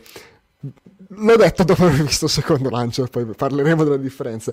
Però um, sì, anche per me era, era il, il primo, come per Gian Pietro ma come vedete è finito molto presto. Eh, se, vi, una, se vi consola, una, quella è stata la nostra esperienza del 2007, Paolo, giusto? un anticipo, vedere... sì, infatti sulla, sulle ragioni della, de, di, di, questo, uh, chiamiamolo, di questa chiamiamola delusione dello Starlink del, dell'entusiasmo per invece il lancio di Samantha che eh, dal punto in cui eravamo lo Starlink, eh, la rampa dello Starlink era a 10 km di distanza eh, mentre dal punto da Banana Creek dove abbiamo visto il lancio di Samantha alla, alla rampa 39A dove si trovava il suo Falcon erano 6,3 km, la distanza minima a cui può eh, esserci il pubblico con un lancio dalla rampa 39A. Quindi qui è tutta la differenza, quasi la metà della distanza del lancio di Starlink, un po' più della metà. Ecco. Naturalmente poi c'è anche un altro fattore che secondo me ha contato, un po' ehm, il fatto che eravamo di giorno, quindi la luce del sole semplicemente si è un po' rubata la scena. Le nubi basse che ci hanno nascosto il razzo pochi secondi dopo la partenza, anche se poi l'avete vista nelle immagini, a un certo punto è risbucato. Forse quello che ho trovato personalmente avendo visto il lancio dello shuttle, tra l'altro a 12 e passa chilometri di distanza, confrontando quel lancio lì del 2007 a questo, è stata un po' la mancanza delle vibrazioni comunque presenti, perché la, la sensazione fisica più forte che si ha durante il lancio è quella di eh, avere delle vibrazioni a bassa frequenza dentro lo stomaco. Ci sono state, non erano paragonabili a quelle dello shuttle, che però era motorizzato molto di più, aveva due SRB che da soli erano due super turbo boost, eh, roba pazzesca, subwoofer e, e poi tre motori a, a, combustibili liquidi. Qui avete sì nove motori ma più piccoli a una distanza e a condizioni atmosferiche non perfette, quindi anche magari il vento che non era esattamente a nostro favore. È stato bello, emozionante, comunque un lancio è sempre un lancio, ragazzi, cioè cavolo, quando capita averne. Il vento il, il, vento è quello che quasi ci ha fatto perdere o comunque eh, posticipare anche questo volo perché matt- era previsto per il mattino ed è stato posticipato per il pomeriggio. Ed è una cosa che mi sono appuntato di andare a verificare ma non ho ancora fatto è come diavolo hanno avuto un'altra finestra di lancio più tardi nello stesso giorno, dovendosi inserire in un preciso um, piano orbitale, perché gli Starlink mm, vanno distribuiti in vari piani orbitali. La mia ipotesi è che l'abbiano messo in un altro piano orbitale, perché tanto prima o poi devono riempirli tutti quanti. Eh, ma non ho ancora avuto modo di, di verificarlo. Um, adesso, delusione a parte, che soltanto, soltanto um, eh, insomma, averne di delusioni così la luminosità, nonostante il giorno, è quello che mi ha colpito di più. Poter ved- vedere la, la brillantezza della, della, fiamma dei motori che squarcia completamente la, l'aria, si vede, è la cosa più, più, brillante che potete immaginare durante un giorno. Le immagini non, non, non danno uh, giustizia, anche se quelle tra le nubi, le nubi che non erano ideali per noi, in realtà suggeriscono un po' la, um, il contrasto che, che, che, che, voglio comunicare, che è veramente difficile da comunicare eh, se non vedendolo eh, con, con, i propri occhi. Questa è stata la cosa che mi è piaciuta di più. La, il suono, che arriva con un certo ritardo, chiaramente, data la distanza, e la vibrazione un po' underwhelming, come si dice. Eh, però effettivamente si sente, si percepisce, diciamo, più che si sente a quella distanza lì. E quello è, è comunque eh, raccomandabile. Proprio perché eh, vogliamo che più persone possibile eh, abbiano questa esperienza, i lanci di un Falcon 9 eh, con Starlink sono praticamente quasi all'ordine del giorno. Abbiamo quasi avuto anche il terzo lancio in questa, in questa, vacanza. Se fossimo stati un giorno in più avremmo potuto vederne un altro, sì, sempre dal, dal, Launch Complex 40. Um, ehm, sono quello che, che potete con più uh, probabilità vedere, quindi non voglio, non voglio dirvi non vale la pena, vale assolutamente la pena. Forse Paolo aveva dato il, la più giusto, l'interpretazione più giusta per esprimere la luminosità del lancio, che è impossibile da catturare anche con le migliori videocamere per, per questioni tecniche. È esattamente come guardare la superficie sì, del eh... Sole, nel senso che la temperatura dei motori accesi è simile, giusto Paolo? Sì, eh, la temperatura de- a cui operano quei motori, quelli dello shuttle, ma anche di un Falcon, è intorno ai 3000 gradi, 2500-3000 a seconda del motore specifico, che è la temperatura di una stella eh, un po' più fredda del Sole, ma comunque una stella. Quindi un lancio, il, i motori accesi di un razzo sono accecanti quasi quanto il Sole. Direi che questa... E le riprese questo... video non danno l'idea perché il sensore video viene saturato immediatamente e eh, anche se sono più brillanti questi gas di scarico, li vediamo solo alla, all'intensità massima che può visualizzare il nostro schermo che percepisce, che, rice- che registra il sensore, mentre l'occhio ha una capacità di eh, percepire differenze di luminosità molto maggiore e che si accorge invece di questa grande eh, luce. Per me, Sì, per dicevo questo che- primo lancio... Eh, scusa Marco, vai. Scusa, no, no, vai Veronica, vai pure. Che per me questo primo lancio, vabbè, eh, la mia emozione di questo primo lancio l'avete vista nel video che avevo postato su Twitter. Oh mio Dio, oh mio Dio, oh mio Dio. Quindi ah, eh, personalmente io delusione no, perché appunto era la prima volta che vedevo un razzo partire veramente, cioè tutto quello che avevo visto finora ce l'avevo davanti, dietro lo schermo, ce l'avevo davanti agli occhi, quindi il venting si vedeva, si vedeva eh, l'accensione dei motori, il fumo, questo razzo partire. In merito alle due caratteristiche, mh, il rumore e le vibrazioni. Sapevo che ci sarebbero state perché chiunque ehm, veda, un lancio, veda un lancio dal vivo, mh, ad esempio che, che leggo su Twitter, eh, sottolinea questa cosa. Dopo tot secondi, a seconda della distanza ovviamente, arrivano le vibrazioni e arriva il suono. Non avendone mai provate altre di simili, anche se erano effettivamente eh, basse, anch'io mi sarei aspettata qualcosina di più, però ho, detto, ho, ho sentito anche le, mh, le panchine vibrare e ho detto ok, prendo atto, va bene, è così allora che si sente. In realtà no, poi ragionandoci, in effetti il vento portava da un'altra parte, quindi se, se- se il vento fosse arrivato nella nostra direzione si sarebbe sentito molto di più. Però va bene, prendo atto. Mi ha colpito anche a me molto la luminosità, perché di quella eh, non avevo letto in giro, avevo letto molto di più in merito alle vibrazioni al rumore rispetto che alla luminosità. E questa luce intensa che parte dal pad e che si trascina, non va in fade, non, non- non si... eh, come si dice in italiano? Non... Affievolisce? Eh, Esatto, non, si Non si affievolisce attenua. per niente, eh, cioè si spegne poi a un certo punto con lo staging, ma si accende quella del, um, del secondo stadio. eh, qui- che qui non abbiamo visto, l'abbiamo visto poi con Samantha, eh, che comunque non si affievolisce per niente, eventualmente scompare dietro le nuvole qui, ma è un continuo vedere questa luce eh, molto molto molto intensa e questo mi ha colpito tanto, non me l'aspettavo, questo non me l'aspettavo, questa non me l'aspettavo. E allora, siccome credo che questo lancio ci abbia fatto proprio da introduzione, è passata già un'ora abbondante dall'inizio, che ne dite se giampiamo, senza, senza pun intended a Giampietro, eh, sul... vabbè, jet lag, eh, sul lancio Sì. principale, sull'evento principale. Giusto? Perché adesso abbiamo pa- messo questa Certo. bella cosa a contrasto. Io non so se avete sotto mano il video. Io ho preparato il mio, so che Giampietro ne ha fatto un altro. Posso mettere in primo piano entrambi a un certo punto mentre parliamo. Parto col mio Giampi mentre tu prepari il tuo. Il problema Se è ce che non l'hai so come mano. farà a condividerlo, quindi...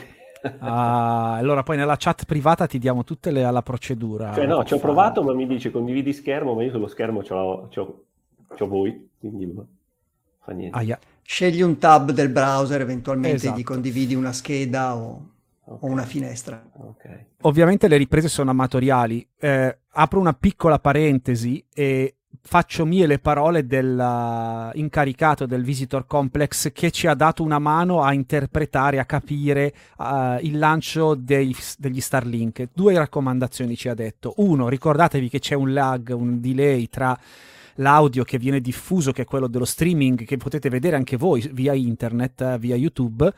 Ci sono circa 30 secondi, quindi considerazione 2, tirate sul naso dai vostri telefoni e guardate la realtà, perché quando, di- quando lo streaming dice 0, il razzo è già partito da 30 secondi e vi siete persi il lancio.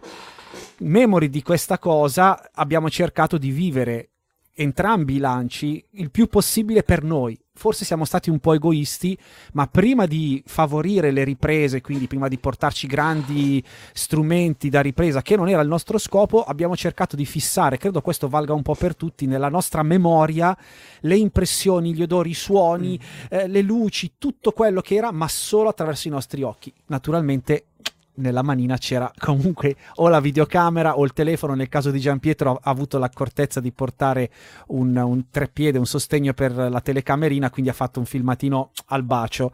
E io vi faccio vedere il mio mentre... Scusa Marco, Vai. cosa molto importante, il vostro primissimo lancio in, as- in assoluto, se andate a vederlo, non tenete neanche il telefono o la videocamera o la macchina fotografica in mano, guardatelo esclusivamente con gli occhi, perché è un evento eh, in cui le fasi più belle durano molto molto poco e dovete godervi, capire, eh, assaporare interamente tutti questi istanti. Se state anche solo a, ehm, a pensare a un, un dispositivo di ripresa, vi sottrae tempo prezioso, quindi il primissimo lancio non usate nessun tipo di apparato di ripresa durante il lancio. Prima e dopo fate tutte le foto che volete, ma durante il lancio consiglio di non farne. Oppure portatevi, come dicevo, una persona totalmente disinteressata, cui dite, senti, fammi sta ripresa un attimo tu che così poi viene poi sopraffatta da, uh, dalle, dalle vibrazioni in arrivo. E quindi io nel frattempo faccio partire qui dalla potente regia il mio filmino. E di fatto il lancio è stato in notturna, lo vedete, quindi dal nostro punto di vista la rampa di lancio di Samantha era questo puntino luminoso alla distanza, eh, c- sono state spente tutte le luci della zona delle gradinate apposta ovviamente per favorire la visione io vi dico che mi si è stampato un sorriso in faccia dal momento in cui farò partire questo play fino a ben dopo, ben dopo aver visto l'accensione dei razzi del primo stadio che andava giù verso la piattaforma perché siamo stati così fortunati da non avere una nuvola in cielo e poter seguire tutta la parabola del primo stadio, è stato fantastico. E sto ghigno mi ha fatto venire il mal di mascelle e scorrevano le lacrimucce come un cretino, mi sono accorto che piagnucolavo o non come un cretino, è stato un momento fortissimo di emozione e spero che i miei colleghi qui abbiano vissuto altrettanto perché è stato veramente il top, ma facciamo partire il filmato, non ho l'audio perché dovrei mettermi a magheggiare, ma vedete che di fatto un lancio notturno è una vera e propria alba artificiale, c'è questo sole che si accende e, e illumina tutta quanta la baia eh, e la, la, diciamo, la, la, laguna della zona di Cape Canaveral, Titusville e quant'altro ed è visibile a chilometri di distanza. Figuriamoci se dovesse mai succedere un lancio in notturna con razzi più grandi e potenti e mi immagino lo spettacolo di chi ha visto Apollo 17, che è stato l'unico Apollo lanciato di notte. Ovviamente vi dicevamo, lo vedete anche voi, è un globo di luce, la telecamera del, dello smartphone non ce l'ha proprio fatta a non saturare completamente, ma via via che il razzo si allontanava è stato possibile cominciare a distinguere qualcosa e, e, poi nel nostro piccolo a fare un paio di foto anche al cosiddetto jellyfish. Ma non voglio, smetto io e lascio la parola a voi, ragazzi. V- solo per dire che in questa, in questa, immagine qua eh, scusami Paolo, c'è eh, in uno dei eh, riflessi interni alle ottiche della telecamera c'è la fiamma del, del, la vedete in verde. Quello che vedevamo noi con gli occhi era una fiamma molto, molto uh, brillante, come nel video di prima. Immaginate la, la forma allungata Adesso, adesso, si vede un po' di più perché queste, eh, attraversando le, le, fasce dell'atmosfera dove le condizioni erano giuste, c'è stata una sorta di contrail per un po'. E, quindi adesso si vede illuminata, no? ma non è la fiamma, è sempre è, è luce riflessa quella. Esatto, per Dicevi, darvi un'idea... Ah, sì, sì. Sì, solo che eh, nelle prime fasi del lancio vedete che appare come un globo di fuoco, anche qui è un effetto della saturazione del sensore delle ottiche della, della, videocamera perché a occhio nudo si vede un segmento, immaginate un segmento luminoso che si alza, che mantiene più o meno la sua lunghezza e che si alza eh, nel cielo, si riesce a, a, capire che ha la forma di, di una scia di, di gas eh, incandescenti. Forse ora si distingue un poco Paolo, ma qui sì. il razzo è già molto vicino al momento dello staging, quindi del momento in cui il primo stadio si distacca e si accende il secondo stadio, quindi vedete che anche la luminosità si affievolisce, cambiano un po' i colori ed è in questo momento che i, i gas di scarico disegnano di fatto un cosiddetto jellyfish, quindi una medusa, una medusa che però non è composta da gelatina, come quelle che ci sono nel, nel mare nell'oceano, ma dai gas di scarico dei, dei motori Merlin. E, um, vi dicevo che siamo stati fortunatissimi, no? che ci siamo potuti vedere tutto quanto, tutto quanto il, la parabola, tant'è, adesso do un'occhiata veloce, ma eccola qua, dovrei riuscire a portare... Ho sospeso la ripresa video e sono passato alla modalità notturna del telefono che fa pietà rispetto ovviamente agli scatti che trovate su internet dai f- fotografi più famosi, ma vi dà un po' l'idea di quello che vedevamo noi a occhio nudo, perché questo non è, non è zoomata, è, è, così come si, si poteva vedere. Ecco, è... quello che si vede ogni tanto, specialmente nei lanci mattutini da Vandenberg, mi pare che statisticamente sia più probabile da lì, ci sono queste gigantesche meduse che coprono metà del cielo, quelle sono una combinazione di esposizioni molto lunghe e del fatto che la medusa era illuminata principalmente dalla luce del sole, perché era, quei lanci lì sono durante il vicino al tramonto, vicino all'alba. In questo caso si tratta della, um, della luce del, del, secondo stadio e non del... Ecco, questa non l'ho fatta io, ma per darvi un'idea di cosa un, una persona con l'attrezzatura giusta ha potuto riprendere. Ma non erano neanche le stesse condizioni nostre. Questo avremmo visto qualcosa di più anche con gli occhi, mentre invece questo... credo ci sia anche dell'illuminazione solare in questa.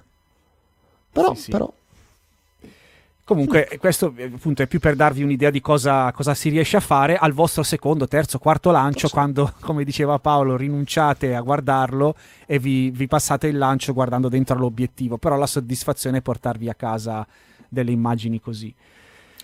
E invece in questo caso, Veronica, come sono state queste vibrazioni? Sta All... qua? Dai.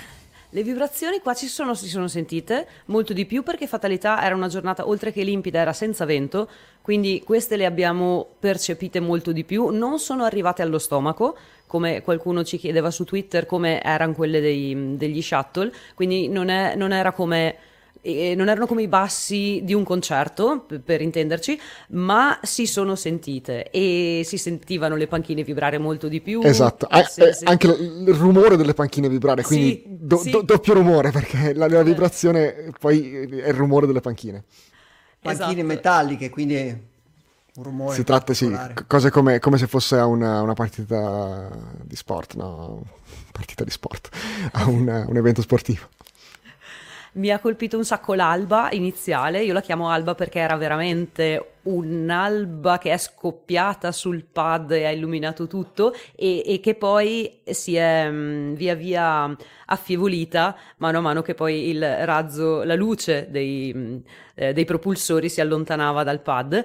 E colgo l'occasione per rispondere a Il Madossa che ha beccato proprio, eh, ha fatto una domanda ehm, che mi ha ricordato una delle cose che mi ha colpito di più di questo lancio notturno perché chiede se si percepisce l'allargamento della fiamma del primo stadio con la rarefazione dell'atmosfera. Sì, si percepisce e non solo l'allargamento, ma anche quell'effetto di, di movimento eh, dei gas è molto lontano ovviamente, è molto piccolo, però sei lì con lo sguardo, dopo che sei rimasto accecato da, da, dalla luce incandescente del primo stadio, eh, ma quando arriva a determinati livelli dell'atmosfera più rarefatti, la vedi veramente con gli occhi, la, questa, questo movimento eh, a onde delle, um, dei gas, si, si, vede veramente e, e, e, e, lì sono stata zitta per tutto questo lancio perché ormai avevo già dato gli oh mio dio nel lancio precedente, quindi questo me lo sono goduto internamente,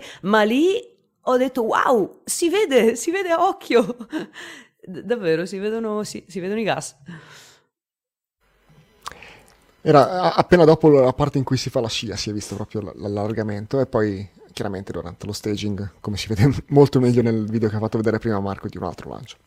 E poi in questo lancio, eh, dopo che è stato lanciato e che abbiamo visto, eh, in pratica cosa abbiamo visto? Abbiamo visto questa mh, fiamma eh, come nel lancio um, gio- eh, giornaliero, diurno, eh, abbiamo visto mh, questa fiamma che si manteneva, manteneva anche la lunghezza eh, del, sì, de, di questo segmento di cui parlava Paolo, manteneva, manteneva, manteneva, poi abbiamo visto lo Circa staging. un grado, circa due ah. volte la luna piena vista in cielo a occhio nudo. Abbiamo visto lo staging, di conseguenza il primo stadio non l'abbiamo più visto lì, ma abbiamo visto il secondo stadio accendersi e piano piano diventare, rimpicciolirsi sempre di più fino ad andare a confondersi con le stelle nell'orizzonte. Quindi a un certo punto non riuscivamo più a seguirlo con gli occhi e poteva benissimo essere eh, un'altra stella, anche perché ce l'avevamo um, a 45 gradi più o meno. Oh, di, cioè, più, era, di più. Di più. Era, è rimasto e nel, nel, più o meno nella stessa posizione. Come posso raccontarla questa cosa? E, e, ci provo io, perché è, è, è, quello che ho anche provato a spiegare la notte durante, durante eh, la diretta Bravo. di Ricky. Eh, probabilmente fallendo, non mi ricordo cosa ho detto, ero, ero abbastanza um, su di giri. Ma um, una, una, delle cose che spieghiamo spesso durante le dirette dei lanci che facciamo è che un lancio spaziale non significa soltanto andare in alto, bisogna andare in alto per liberarsi dall'atmosfera, ma eh, stare in orbita significa andare molto veloci per mantenere l'orbita, per, per essere praticamente in questa caduta eh, perpetua in cui si continua a mancare la Terra perché si va troppo veloci. Quindi significa um, re, um, accumulare una certa velocità orizzontale e quindi um, il lancio non è soltanto andare in alto, ma è una curva che si allontana verso l'orizzonte. Eh, questo è vero, non è, non è, assolutamente sbagliato, ma standoci sotto, così, a soli 6 km di distanza, que- questa componente verticale è molto molto visibile. Il, il, um, il, razzo ha continuato ad andare su per molto più tempo, dal, dal, dal, nostro punto di vista praticamente in verticale, per molto più tempo di quanto mi sarei aspettato. Mi sarei aspettato di vederlo andare downrange, eh, verso, verso l'oceano. E, uh, ed è stato anche il momento in cui, questa è la cosa che durante il lancio mi ha stupito di più. Mi aspettavo completamente che ehm, prendesse una traiettoria diversa.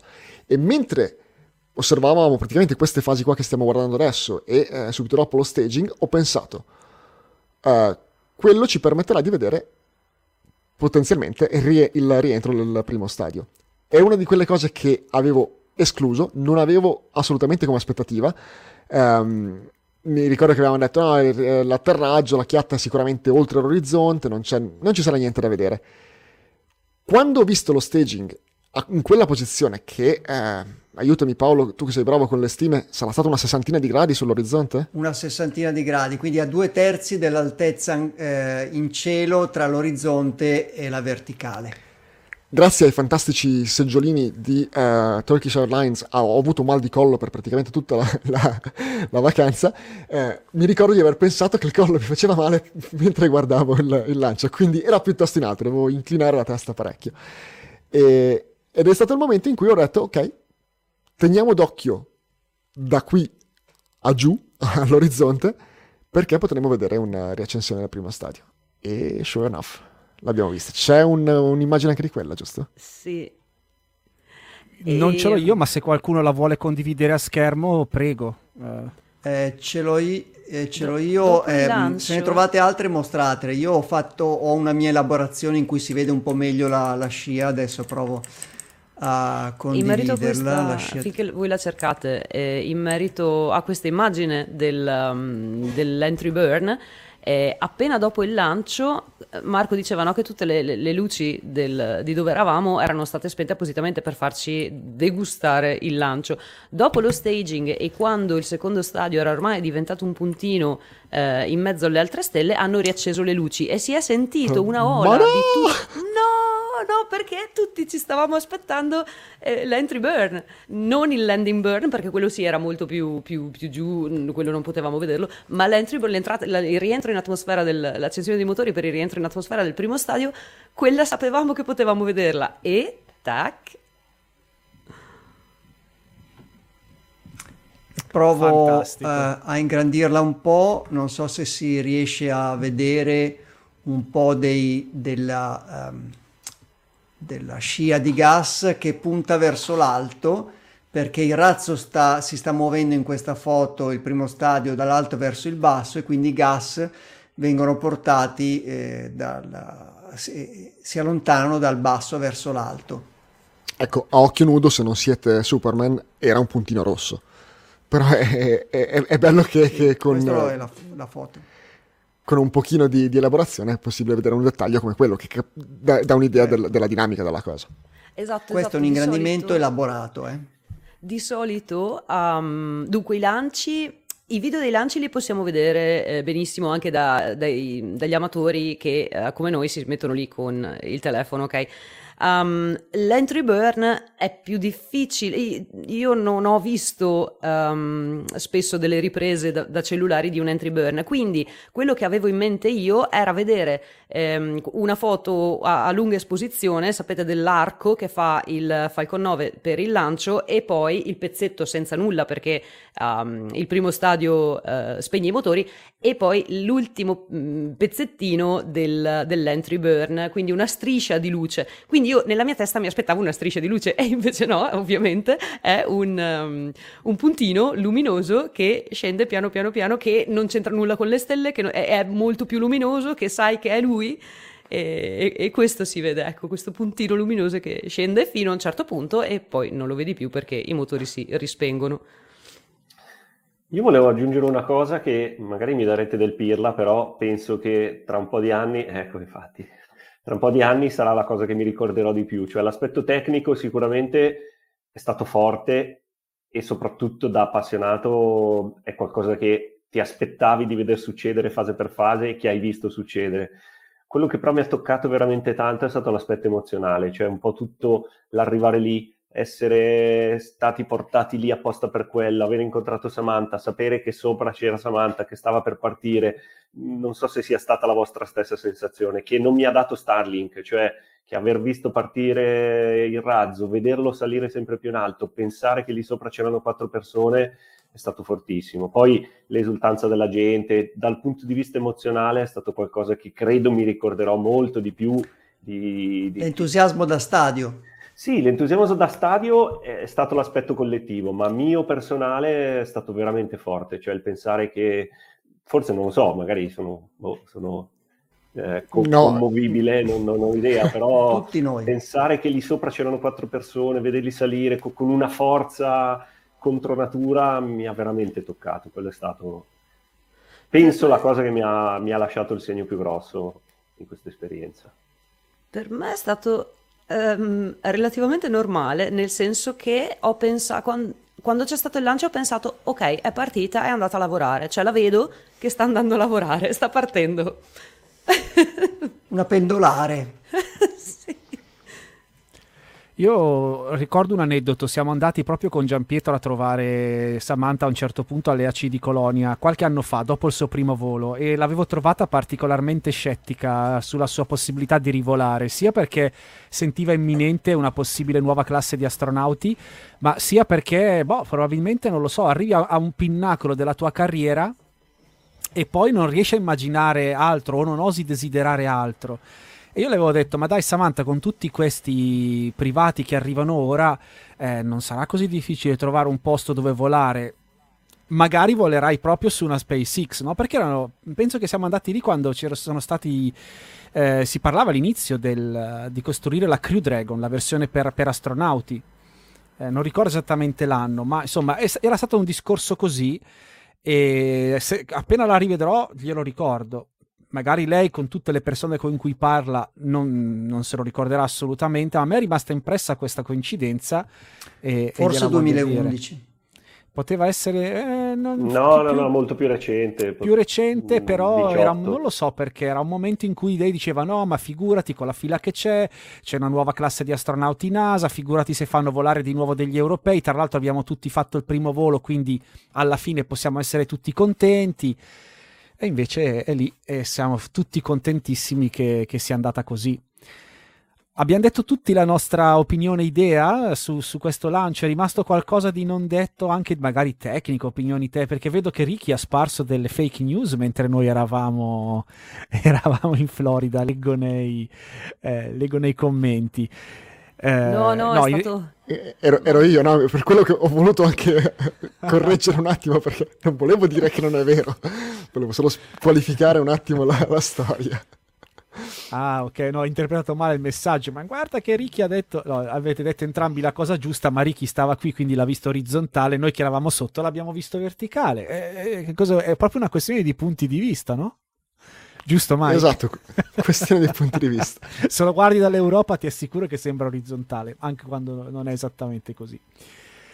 E quel giorno, insomma, ci ha un po' tirato il collo dal punto di vista emozionale, ma anche di energie, perché il lancio è stato per noi, non per voi in Italia, ma per noi alle 3.50 del mattino, solo che per arrivare in tempo, per arrivare sul bus, eccetera, eccetera, di fatto eh, ci siamo svegliati, credo, all'una, una e mezzo, dovevamo essere lì alle due e mezzo. Paolo, che adesso si è oscurato, quindi possiamo parlare male di lui è stato un po' mister ansia durante questo viaggio, quindi ci consigliava di partire tipo alle 11 di sera. Io dico, vabbè, ma che ci potrebbe essere traffico, ma una strada a quattro corsie vi porta al Kennedy Space Center.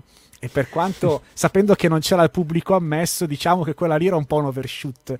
Però devo dire che in effetti è stato, e questa cosa la voglio dire, è stato anche una liberazione per noi vedere questo lancio. Perché effettivamente ci siamo ritrovati da, con un rinvio dopo l'altro a vedere piano piano esaurirsi il nostro margine, no? Perché noi ci eravamo fatti un certo calcolo. Siamo partiti eh, presto, qualcuno ticchetta, occhio, eh, ammutolitevi Sorry. il microfono se siete voi a digitare. Um, ci siamo fatti questo calcolo che diceva Gian Pietro all'inizio di mettere il lancio talmente eh, all'inizio del nostro periodo di tras- trascorso in Florida da perdere il, il momento del saluto a, a, Samantha, in realtà questi continui rinvii non solo ci hanno fatto fare ciao ciao con la manina Samantha, ci siamo visti tutto il KSC, ce ne siamo andati a spendere i bilioni di dollari in vari negozi e il giorno prima di tornare a casa è partito e vi assicuro che dieci giorni trascorsi così con l'ansia che questi di, di Axiom non partivano dalla stazione spaziale eh, che noi non sapevamo più come, cosa facciamo oggi per non pensare al fatto che forse non lo vediamo non è stato, non è stato semplicissimo quindi di, Diciamo che di cose da fare ne avevamo. La nostra idea era eh, facciamo tutti gli eventi che servono per seguire il lancio di Samantha, guardiamo il lancio di Samantha e poi e con calma ragioniamo su cosa poter fare, andiamo, magari andiamo in spiaggia, insomma, visto che siamo lì e non ci si va una, magari ci si va una volta nella vita che non lo so, allora magari non lo so, andiamo a vedere Miami Beach, andiamo a vedere uh, il porto di Cape Canaveral o altre cose. E invece siamo ehm, stati tra virgolette obbligati a rimanere in zona a Coco Beach, a Port Canaveral. Ed è stato bellissimo perché siamo riusciti a vedere cose che non ci aspettavamo di vedere, come nel porto di Port Canaveral siamo eh, riusciti a, rive- a, vedere il booster di Starlink 414 rientrare in porto di notte, eh, siamo riusciti a vedere l'arrivo, l'arrivo eh, ormai era già arrivata in porto, la stavano caricando la navetta di Axiom 1, eh, lui è il booster di 414 di Starlink e um, la navetta di Axiom 1 dopo che um, hanno fatto lo splashdown, dopo che sono scesi. Secondo eh, me ci stanno riusciti... ancora cercando per arrestarci, eh, quell'intrusione nel porto. Ma il cancello era aperto? Io ve l'ho Beh, detto. Non è che un cancello aperto è sinonimo, puoi entrare, fai quello che vuoi, però fai niente. Non c'erano cartelli. E, um, cos'altro abbiamo visto? Abbiamo visto um, un paio di complessi di SpaceX e guardando su Maps abbiamo notato che lì in zona c'erano mm, c'era l'area dove era stato costruito il primo Starship e c'era ancora fuori il nose cone di un Mark, forse Mark 1 o Mark 2. Eh, visto la zona di SpaceX dove stanno costruendo la torre di, di, di, di lancio e di aggancio eh, di Starship. Quindi in realtà abbiamo visto un sacco di cose collaterali interessantissime che non ci aspettavamo di vedere. E, e, e, mano a mano che, che, posticipavano il lancio continuavamo a dirci vabbè eh, dai se proprio dobb- dovessimo perdere il lancio comunque questa vacanza è stata un successo in ogni caso perché abbiamo visto tantissime cose e appunto che non ci aspettavamo eh sì però lo diciamo adesso se adesso. No l'avevo, l'avevamo detto. l'avevamo eh, detto con un altro tono di voce eh. con un altro tono di voce ma l'avevamo detto. Era, lo dicevamo non per reale uh, sollievo, vabbè almeno abbiamo visto questo, ma era più per esorcizzare il fatto, eh vabbè dai almeno abbiamo visto questo, ecco, ecco. ecco mettiamola così. abbiamo visto anche il porto dall'alto. Ah già. Uh, io non, en- non, entro a gamba tesa, vi lascio raccontare, ma appunto abbiamo fatto, abbiamo a un certo punto deciso di fare tutti un giro in elicottero su Port grazie Canaveral, Mike, che... Mike che eh, telecamere, telecamere, di NASA Space Flight e Lab Padre levate proprio perché di fatto lì al porticciolo di, di Cape Canaveral, a Port Canaveral, eh, opera un, un, uno, un, elicottero per turisti e pagando poco più di 20 dollari eh, di fatto ci ha portato per tre minuti al di sopra del bacino dove attraccano le navi di SpaceX e dove c'era il vostro Saturn V, quello stesso che abbiamo visto partire di giorno, Falcon era lì no, che ci, eh, sc- ragazzi scusate purtroppo come Veronica quando hai visto il Saturn V gli altri sono tutti pff, vabbè sono son robettine sono robe di secondo livello. Guidava Veronica intanto? E intanto vedete esatto il pilota affascinato da Veronica le ha dato la cloche ha detto te vai portaci tu. E lei pare abbia guidato quasi fino all'atterraggio giusto? dopo vi dico com'era la realtà ero terrorizzata perché quando ci siamo avvicinati allora Mike dice no andiamo a farci ah che bello fanno i tour del... in elicottero andiamo a farci un giretto in elicottero sopra il porto. Dai che bello. Allora se non ci fosse stata ehm, la chiatta ehm, era ASOG a Short Follow Gravity no forse uh-huh. era JRT era JRT sì giusto perché e e il booster lì a fianco, no, sì, mi sarebbe piaciuto, però avevo un po' di paura. Con il fatto che poteva, avevamo la possibilità finalmente di vedere la chiatta dall'alto, dal vivo, e il booster, perché il booster da, dall'altra parte del porto lo vedevamo solo per la parte finale. E quindi volevo capire se era appoggiato, se la gru lo, lo, teneva sospeso, insomma, dai, che bello, sì, andiamo a farci, ero entusiasta, andiamo a farci un giretto uh, in elicottero. Mentre ci avviciniamo, mi viene in mente Oh mamma, ma gli elicotteri sono senza le, le porte laterali, giusto?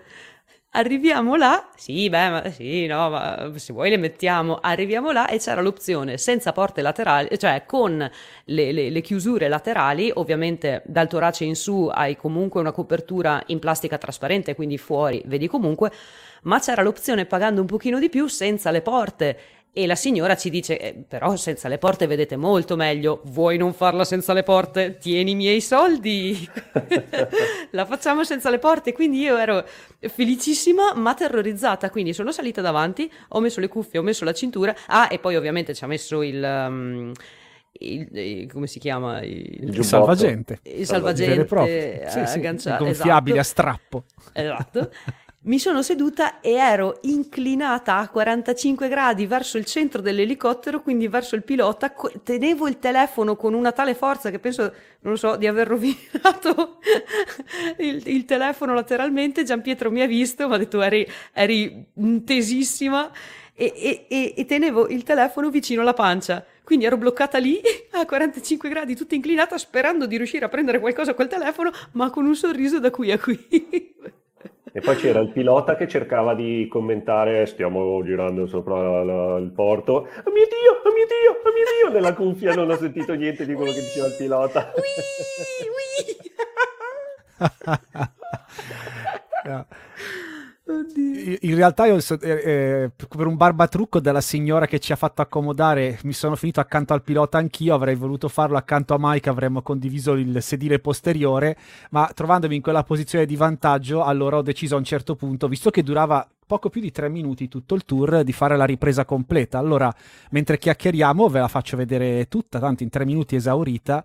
E, ehm, di fatto il pilota, pagando un po' di più, e lo dico sempre per chi poi potrebbe seguire le nostre orme, vi porta fino alle rampe di lancio del Kennedy Space Center, non so con quali permessi. E il costo non è esorbitante se contate che avete già investito una certa cifra per arrivare fin lì. Se non ricordo male sono 170 dollari e il viaggio dura un'ora, in quel caso, non tre minuti. Quindi potrebbe essere un'opzione interessante eh, se ci andate.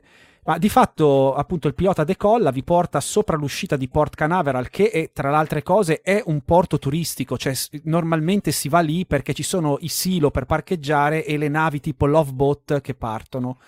Questo sul lato, diciamo, locali di, di perdizione, sul lato sinistro di questa ripresa che vedete ora. Vedete anche, tra l'altro, le navi turistiche. Sul lato destro, um, quindi lato est, Invece è la zona commerciale del porto dove c'è carico-scarico delle merci. Purtroppo noi avevamo davanti proprio questo mercantile rosso che vedete nell'inquadratura che ci nascondeva parzialmente la vista del, la vista del, del, del booster del Falcon 9 che però vedete qui e anche Gian Pietro credo abbia fatto delle belle riprese con un telefono un po' migliore del mio dal punto di vista di videocamera perché mentre noi emozionatissimi guardavamo in fretta quello che ci stava intorno, eh, siamo riusciti a vedere attorno al, a ca- al, diciamo, se, una volta tornati a casa però, che attorno al, al, booster c'erano comunque due coppie di ogive, quindi due coppie di semi ogive e due dragon. Una Dragon eh, 1 e una Dragon 2. Coperte. Esatto, coperte ancora dal telo, da un telo protettivo, quindi probabilmente sono cose lì in deposito da un po', ovviamente impossibile dire quali fossero, impossibile dire per esempio se non fossero delle vecchie capsule usate per l'addestramento dei sommozzatori che fanno da supporto all'arrivo. Adesso lo sto lasciando andare perché in questo momento stiamo guardando in di... Ops! Ah sì sì. No, ma rimetti, scusa, rimetti pure scusa, la foto. Marco. Vai, vai, rimetti eh, la foto, così magari si vedono foto... le cose che commentavamo. Se esatto, riesci a zoomare. Ri... Esatto, allora. Eccole le... Si vede lì. Brava, la Veronica. forma inconfondibile della Dragon 2 e questa che forse c'è una foto migliore che a fianco che sembra essere una mm, Dragon Cargo. Sicuro, sicuro, la forma è della Dragon 1. E, e purtroppo qui la, la, gru invece è allineata perfettamente con lo stadio e te lo nasconde parzialmente. Eh, le ogive, dove caspita eh, le avevamo qui. viste? Eccole là. Eccole qui. Ah, due lì, esatto, e poi ce ne sono altre due forse alla sinistra di questa inquadratura. Giusto? No, le altre due erano ancora vicino al, alla barca, quindi... Sì, eh, questa, sì, in questa foto non si vedono. Infatti. Ne cerco un'altra. Io Giusto per dare un'idea... Non, non, ci riesco a condividere lo schermo, non so, non ho capito come mai. No, beh, qualcosa abbiamo comunque poi messo anche su forum astronautico, anche della, la ripresa di Gian Pietro del lancio per esempio e altre cose magari possiamo condividere nei prossimi giorni. Eh, questo è un frame del, del, mio video che dà l'idea di cosa significa senza le porte. Fa paurissimo. Sì, io ero lì davanti. In effetti, quando inclinavo, io facevo quello di ok, devo prendere sei voli per tornare a casa tra andare e tornare. E non, devo, non cadrà proprio questo volo dell'elicottero, no. insomma. Ecco, Quindi... qui si vede un po' meglio. Guarda, le due, le due Dragon coperte da un telo, il booster. Tac. Le due Dragon e le due ogive qui in fondo. Cioè, potenzialmente le due Dragon perché sono coperte, ma la forma è quella. Esatto, vediamo se riesco a farvi vedere la parte conclusiva del video perché si vede un po' meglio. Uh, ho saltato tutto Lovebot che non ci frega niente a nessuno. E, no, in realtà si, perché qui, anche se purtroppo nel, sulla via del ritorno, quindi non proprio volandoci sopra, si vedono comunque bene sia la piattaforma su cui atterrano i nostri mitici uh, Falcon 9 sia il Falcon che un pochino un po' la zona del porto perché anche questa che vedete qui sulla sinistra qui è un'altra nave appoggio di SpaceX, mi pare che fosse Megan, se non ricordo male.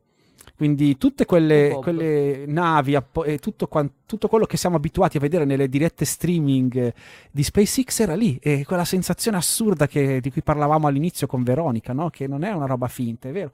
Tant'è che poi ci siamo seduti a Magnà nel locale dove è montata la telecamera di NASA Space Flight eh, che giustamente, brava, vero, che eh, giustamente Veronica ha voluto dare, a cui ha voluto dare un ulteriore contributo economico per la crescita dell'economia della Florida. Abbiamo mangiato benissimo e il nostro panorama con la musica dal vivo erano le operazioni di, ca- di scarico del Falcon 9 di SpaceX. Se ci pensate è una roba fantastica, boom, veramente, veramente. Ah, Paolo è tornato. Riprese.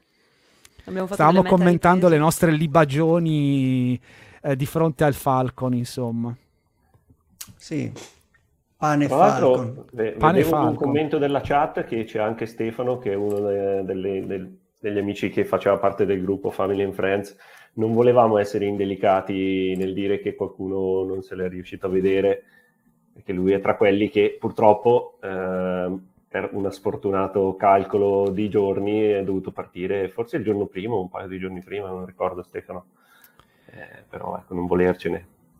No, credo che del gruppo originale di fatto siano rimaste 35 persone, abbiamo chiesto a ESA, proprio per questi continui slittamenti del lancio, purtroppo molti non hanno avuto la possibilità di, di procrastinare il rientro o come noi di, non hanno fatto la partenza, chiamiamola intelligente, in realtà appartiene più a un'altra parte del corpo che al cervello no, vabbè, fate voi quale. E, e, però ve l'ho detto, ci siamo ammazzati di ansia fino al giorno prima di partire, quindi dai, qualche anno di vita l'abbiamo lasciato lì. Eh. Io ero l'ottimista del gruppo, nessuno esatto, di loro pensava che ce l'avremmo fatta. Nessuno ha mai messo in dubbio che tu fossi ottimista. Il motto di Paolo era potrebbe piovere, no? Se siete degli appassionati di Frankenstein Junior, vedete voi. eh sì.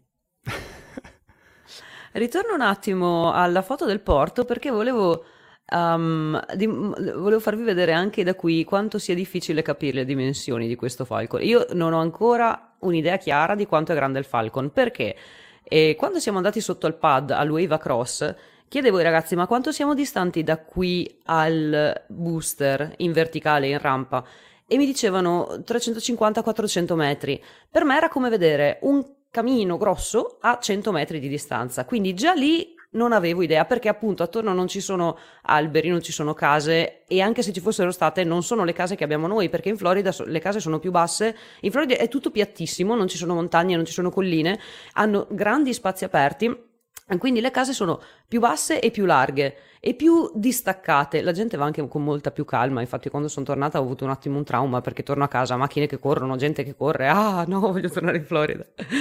E, ehm, comunque, come punti di riferimento, non avevo punti di riferimento familiari sul pad. La stessa cosa nel porto, perché non abitando in zona portuale eh, non vedo tutti i giorni queste mega strutture um, a supporto di queste mega navi. Abbiamo visto una nave, era Harmony of the Seas, che è la terza nave più grande al mondo ed era immensa, erano veramente dei palazzoni eh, che sembravano dei palazzoni vederli da lontano, poi ti avvicini, no, eh, c'ha, c'ha, la prua, e c'ha una poppa, è una nave, e, e, e, di conseguenza le strutture del porto sono giganti, e c'è una chiatta che non ho eh, familiarità, eh, struttura appunto con cui non abbiamo familiarità, e anche lì era difficile capire quanto fosse grosso un Falcon 9. Quindi ancora adesso a me viene il dubbio di qua, quanto è grande, in, com, mm, come faccio a capire quanto è grande? Quindi quando vado per strada e vedo dei camini delle, delle um, fabbriche qui in giro, mi chiedo, ma sarà stato grande così? Ma sarà stato più grosso, più alto? Come sarà stato? Anche se hai le dimensioni, eh, eh, non ti è difficile rendersi conto. Eh, ne avessi uno qua davanti, ok, davanti a casa mia ho le dimensioni delle altre case, lì no. Dai, potremmo dirla alla rosicata, che pochi giorni dopo che ce ne siamo andati apriva no, un nuovo padiglione del sì. Visitor Complex Gateway, Giusto. all'interno del quale c'è sospeso sì. Falcon 9, quindi avresti potuto fugare anche questo double booster. Esatto, quindi devo tornare Siamo proprio un po' delusi. Se non ricordo male. C'era il booster laterale di, del Falcon Heavy, quello che ha lanciato la Tesla, è stato portato all'interno di, del Visitor Complex dentro un padiglione che si chiama Gateway ed è stato appeso in orizzontale ed ero lì che tracciavo, sapevo che c'era, sap- ero lì che tracciavo, gu- mi guardo attorno nel Rocket Garden, ma dov'è, dove non è, guardo, leggo meglio, c'è scritto che è dentro il Gateway, ok, lo vedo, quello è l'edificio del gateway, però attorno è tutto chiuso. Come è tutto chiuso? Vai a vedere, niente, apre il 29, tipo il 30 di aprile e noi partivamo il giorno prima. Allora, sto aprendo il sito Turkish, preno... ah, no, no, anche no, eh. se no prenotavo un volo, andiamo? No, però anche no, Turkish no. No, che già a maggio credo che dovrò andare a pane e acqua per questo viaggio. Conviene andare solo col bagaglio a mano se voli Turkish. No, un'altra cosa che abbiamo visto e che appunto faceva questa battuta Gian Pietro in un attimo perché credo che piano piano ci avviamo verso la chiusura è stata proprio la capsula di Axiom eh, l'abbiamo seguita, ci siamo svenati, alcuni di noi, non tutti, si sono svenati per comprare l'abbonamento a quei siti di, che fanno il tracciamento delle navi, eh, non ricordo qua, e quindi si sentiva, no? Se tu stavi nell'altra stanza sentivi due tipi, non faccio i nomi. Allora, hai guardato dov'è la nave? Sì, no, sta arrivando, ma facciamo i calcoli delle miglia nautiche, forse potrebbe essere qua, tra l'una e le due del mattino. Noi morti di fatica, noi vecchi e i giovani del gruppo, i giovani del gruppo che pianificavano l'assalto notturno per vedere rientri di capsule e quant'altro, cosa che hanno fatto con grande soddisfazione e che poi eh, abbiamo ripetuto il giorno dopo introducendoci in maniera inconsapevolmente introducendoci in maniera surrettizia in un cancello eh, dove abbiamo potuto riprendere la fotografare la, la, la eh, Endeavor di eh, Axiom 1 giusto per metterci un'altra ciliegina sulla torta delle cose inaspettate che abbiamo potuto fare no? Io adesso e anche e soprattutto per assicurarci che si fossero, fossero tolti tornati. di mezzo. Esatto, esatto. Che, non so, poveracci, questi gli sono fischiate le orecchie perché gli insulti a sti poveri anziani di Axiom 1 No, non però l'abbiamo vista prima della partenza di Crew 4 o dopo? Forse dopo? No, prima. Prima, No, Prima, prima, prima, prima. l'abbiamo Oh, vista prima. prima. Ma ormai c'era stato l'undocking eh, e il meteo era 90% go, quindi eravamo ragionevolmente n- non pessimisti che Ah, ecco perché ottimisti è una parola si poteva grossa. vedere.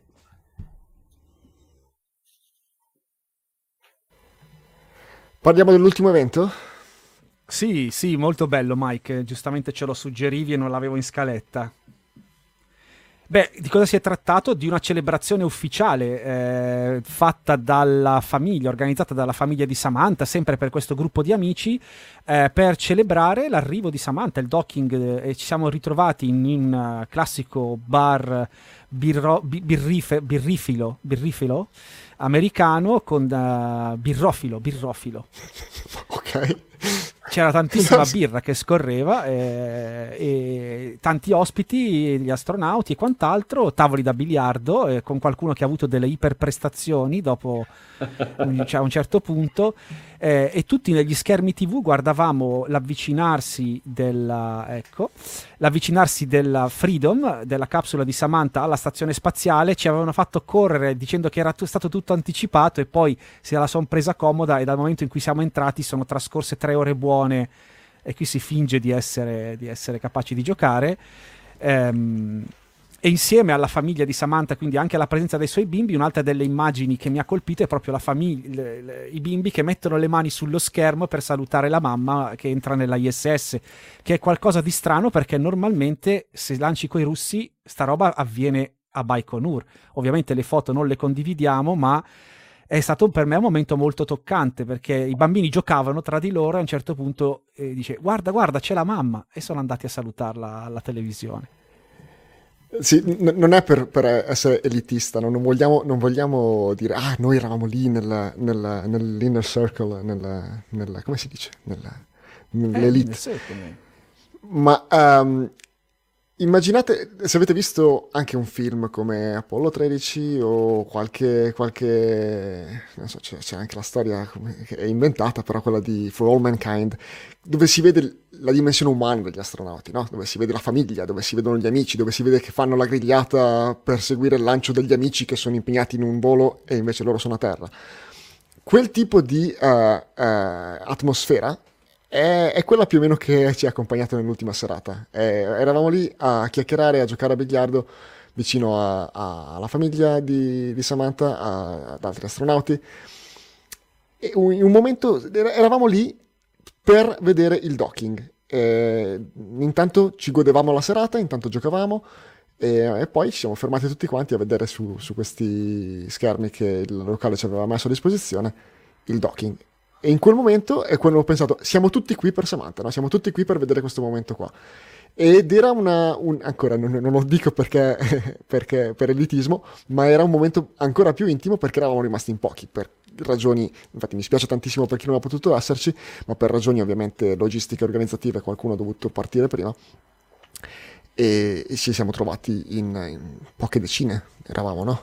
Sì, Sì, un- sì, una ventina credo più o meno, no? E soprattutto, sempre per fare il tenerone di turno, una cosa che ha aumentato l'emozione è stato il fatto che c'erano anche i parenti più stretti, il compagno di Savanti, i figli, che fino al giorno prima erano iso- in quarantena, isolati da- dal resto, diciamo, della famiglia allargata, mentre dal lancio fondamentalmente sono stati liberati e quindi eh, hanno potuto aggiungersi al gruppo.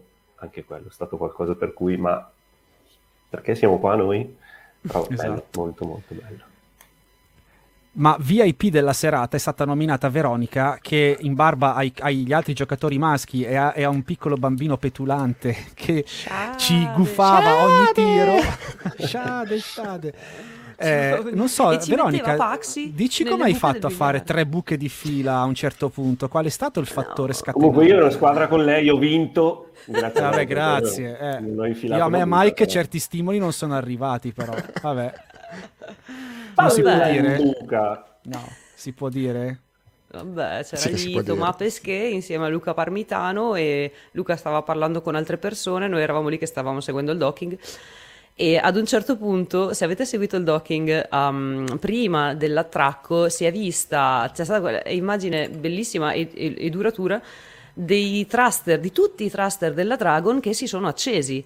E di solito quello che vedo io è che alcuni thruster della Dragon si accendono, si vedono le varie direzioni perché la luce um, illumina eh, i, ga- i gas e quindi si vedono le direzioni dei thruster. In quel momento erano, erano accesi tutti e sono rimasti accesi a lungo. Quindi io guardo i ragazzi, guardo loro e dico: Ma, ma è normale? E anche loro si stanno chiedendo, insomma, stanno guardando il video. Bah, non non succede spesso, non abbiamo mai visto questa cosa, quindi io sono rimasta lì un attimo, eh, lì eh, guardo il video, guardo Luca Parmitano che era girato dall'altra parte, perché a qualcuno dovevo chiedere, ok? C'erano tutti amici e parenti, ma vedevo che non erano molto tecnici, cioè eravamo noi alla fine i nerd della serata, quindi se non lo sanno eh, i miei amici Marco, Mike, Paolo e GP, devo chiedere agli astronauti. Allora, guardo il video, guardo Luca, Luca era girato di spalle, stava parlando con qualcun altro, guardo Tomà che invece ce l'avevamo, era lì in piedi che stava guardando il suo orologio, quindi era tranquillo, nessuno lo, eh, gli stava parlando.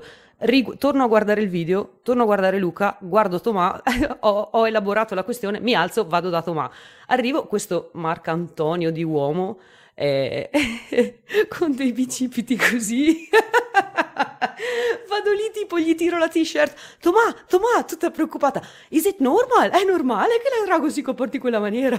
E lui tutto, eh, eh, come si dice, eh, sorridente, dice sì, tranquilla, è normale. Eh, succede ogni volta che dobbiamo fare station keeping, quindi il mantenimento della Dragon ad una determinata distanza dalla stazione per mantenere l'assetto della Dragon, perché gli ho detto di solito si vedono solo alcuni thruster, ma non così tanti contemporaneamente, quindi stavo iniziando a preoccuparmi. No, no, mi fa di solito è raro vedere questa, mh, eh, questa cosa perché mh, di solito non, quella, quelle, non ci sono quelle condizioni di illuminazione e di contrasto che ci sono, che, ci, che fatalità abbiamo avuto questa sera. Quindi vai tranquilla, è tutto normale. Ah, va bene, ti, ti, ti, ti, torno al mio posto. Poi un'altra cosa gli ho chiesto che non mi ricordo. Eh, comunque, di nuovo, Luca, mannaggia, era impegnato, mi alzo, Tomà mi guarda, mi fa another question, un'altra domanda. sì, gli ho detto, Luca è impegnato, ti prendo come punto di riferimento a sto punto. e gli ho fatto un'altra domanda e mi ha risposto. E quindi niente, dopo siamo tornati a giocare a biliardo e ho messo tre palle in buca una dietro l'altra.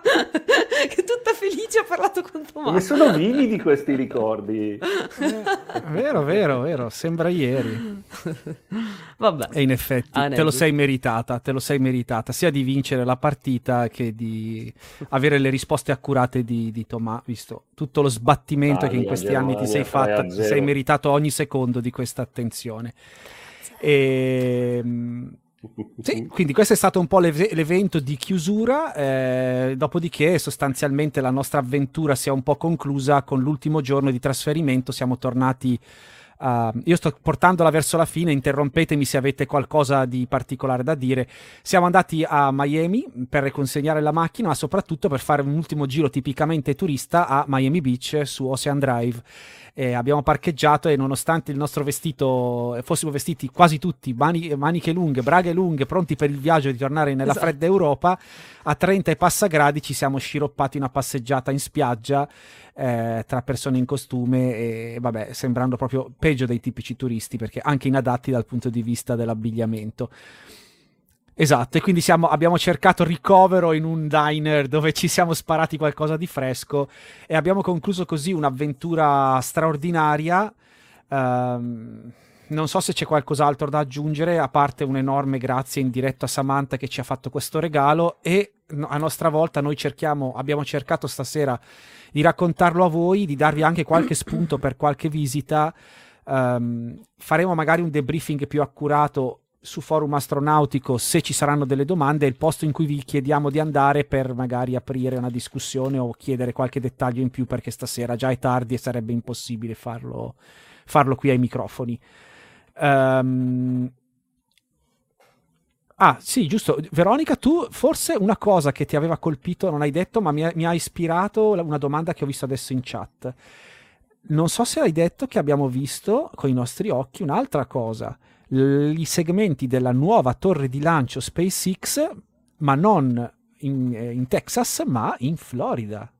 Esatto, L'avevi esatto. detto, se l'hai fatto mi scuso. Eh, molto velocemente in realtà, l'avevo Ok. solo accennato perché SpaceX al pad 39 sta costruendo la torre di lancio dello Starship, quindi se seguite NASA Spaceflight eh, praticamente ogni giorno eh, vedete mm, gli aggiornamenti di questa torre, è in fase di costruzione e, e siamo riusciti a vedere con i nostri occhi ad una certa distanza perché eravamo in autobus questi segmenti, questi tre segmenti che, che sporgevano um, da- dall'edificio, li abbiamo, li abbiamo visti e quindi anche questo, oh mio Dio, è reale anche questo, Check. succede veramente.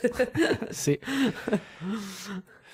Esatto, quindi l'ultima foto che vi propongo, siamo noi quattro, Veronica è stata così carina da farci questa foto, ci ha detto cercate di marciare marziali perché dopo tutte queste super esperienze, a parte Paolo poveraccio che era disfatto dalla- dallo scioglimento della tensione proprio, perché è stato diciamo in tensione di non riuscire a vedere questo lancio, forse più di noi anche per tante altre disavventure precedenti al lancio, è stato anche molto bello per me vedere proprio sciogliersi completamente la sua tensione. Però noi non ci siamo trattenuti dalla tentazione di camminare in modo marziale, travestiti da astronauti, tant'è che in diciamo fila una Is- sciura, ispirato, esatto, ispirato da quello. ispirata dalla nostra Bel- da Italica Beltade, una sciura ci ha, ha- chi è che ha tuppuliato sulla spalla chiedendo? Te Giampietro? No? Credo Veronica forse. O No, Veronica o. Paolo? Paolo. Eh, e- ero io dietro, non me- mi ricordo se mi ha battuto me- sulla spalla. Paolo. Mi ha- Ah, ecco, mi ha- eccolo, eccolo Paolo. Era dietro di me, eravamo in coda per il check-in a Miami e questa signora mi ha detto Have you guys uh, been to space? Eh, eh, eh, no? ma scu- scusate, scusate, ma ve lo devo chiedere. Ma per caso siete appena tornati dallo Siete- spazio? E secondo lei viaggiavamo in economy, signor? Ma che stai a di? In Però realtà c'è è stata a stato- provare con Paolo, ma non ha colto. Eh, Eh, sì, sì, sì. Eh, cosa volete fare? Il fascino, Il de- fascino. italiano portato oltreoceano. E questo è stato proprio il momento finale, diciamo, del nostro viaggio, la ciliegina sulla torta. Ciliegina e torta, no? mare, eh. Non ce lo Abbiamo fatto anche il bagno, è vero, è vero, sì. Ci sono delle onde alte così. Sì, sì, non male, non male. Nell'oceano, non un mare qualunque. In un mare qualsiasi, vero. Nello stesso Mettiamo mare le foto che anche di quello, ma più tardi, No. in fascia Esatto. protetta. Nella, nella- esatto, nell'edizione fascia protetta. Eh, Ah, ragazzi, la cosa che vi devo dire è che mi è piaciuto tantissimo viaggiare con voi perché dopo anni che ci scriviamo, insomma, ci vediamo, ma dietro uno schermo ehm, ogni giovedì, vedersi di persona, rifare le stesse battute di persona e, e potendone fare. eh, tipo Mike fa una battuta, Marco la completa e Giampietro mette il carico, è, è- è stato di un divertente, io ve l'ho detto, credo che non, non riderò mai più così per i prossimi anni. è stato e vuoi veramente mettere bello. la soddisfazione di essere a portata di pedata, cioè che tu volendo potevi prenderci a pedate nel sedere, non l'hai mai fatto, ma hai avuto questa opportunità e te la sei lasciata sfuggire. Poi c'è la classica dinamica delle vacanze di gruppo dove ci sono i tormentoni che si vanno a creare e, Sì, e si esatto. alimentano da soli. E vi ringrazio anche di quello, ve l'ho detto penso il secondo giorno. Appena, forse il momento più simbolico per me è stato attraversare il causeway con il, con il VAB sulla distanza perché mi sono ricordato di quando l'ho fatto da solo, non potevo fare la fotografia perché stavo guidando e una vacanza così me l'ero fatta di molto- molti meno giorni da solo e non è la stessa cosa perché emozioni così vanno condivise. Va bene, allora la portiamo proprio alla conclusione. Diciamo che tutto il resto abbiamo dei link della settimana e altre cose. Non so se ve la sentite di farli ora o invitiamo il pubblico a guardarli nelle note dell'episodio. puntata. Esatto. Sì, sì. Allora, trovate nelle note dell'episodio un po' di link della settimana. È stata ovviamente una puntata monografica eh, sul viaggio in Florida e come vi dicevo vi diamo tutti appuntamento su Forum Astronautico se avete altre domande o per approfondire aspetti più pratici del viaggio. E da- per quanto mi riguarda, vediamo, gliela tiro a Mike per mettere la musichina. Ah, l'avevo già messa, ma mi ero mutato Ah, qua, era scusatemi. ba- era solo bassa, bravo Mike. No, era bravo. proprio sbagliato. Allora, comincio con i saluti. Stavolta non vi dico, faccio solo il nome così non cominciate a fare i cretini con, i- con gli schermi che si girano. Eh, partiamo da Veronica, che giustamente la mettiamo in cima. Vi saluta Veronica da Verona, vi dà appuntamento giovedì prossimo e vi ringrazio per essere stati con noi e per darci la possibilità di aver condiviso questa uh, questa bellissima esperienza perché, come dice Mike, le belle esperienze vanno condivise, quindi da appassionati ad appassionati, grazie. Allora passiamo proprio al Mike, dai. Sì, eh, anche da parte mia un saluto, grazie per aver avuto la pazienza di ascoltarci, non l'abbiamo fatto per, per tirarcela, ma proprio per condividere la, la, passione. E auguro una buona serata a tutte e a tutti. Andiamo dal Jumpy, dai.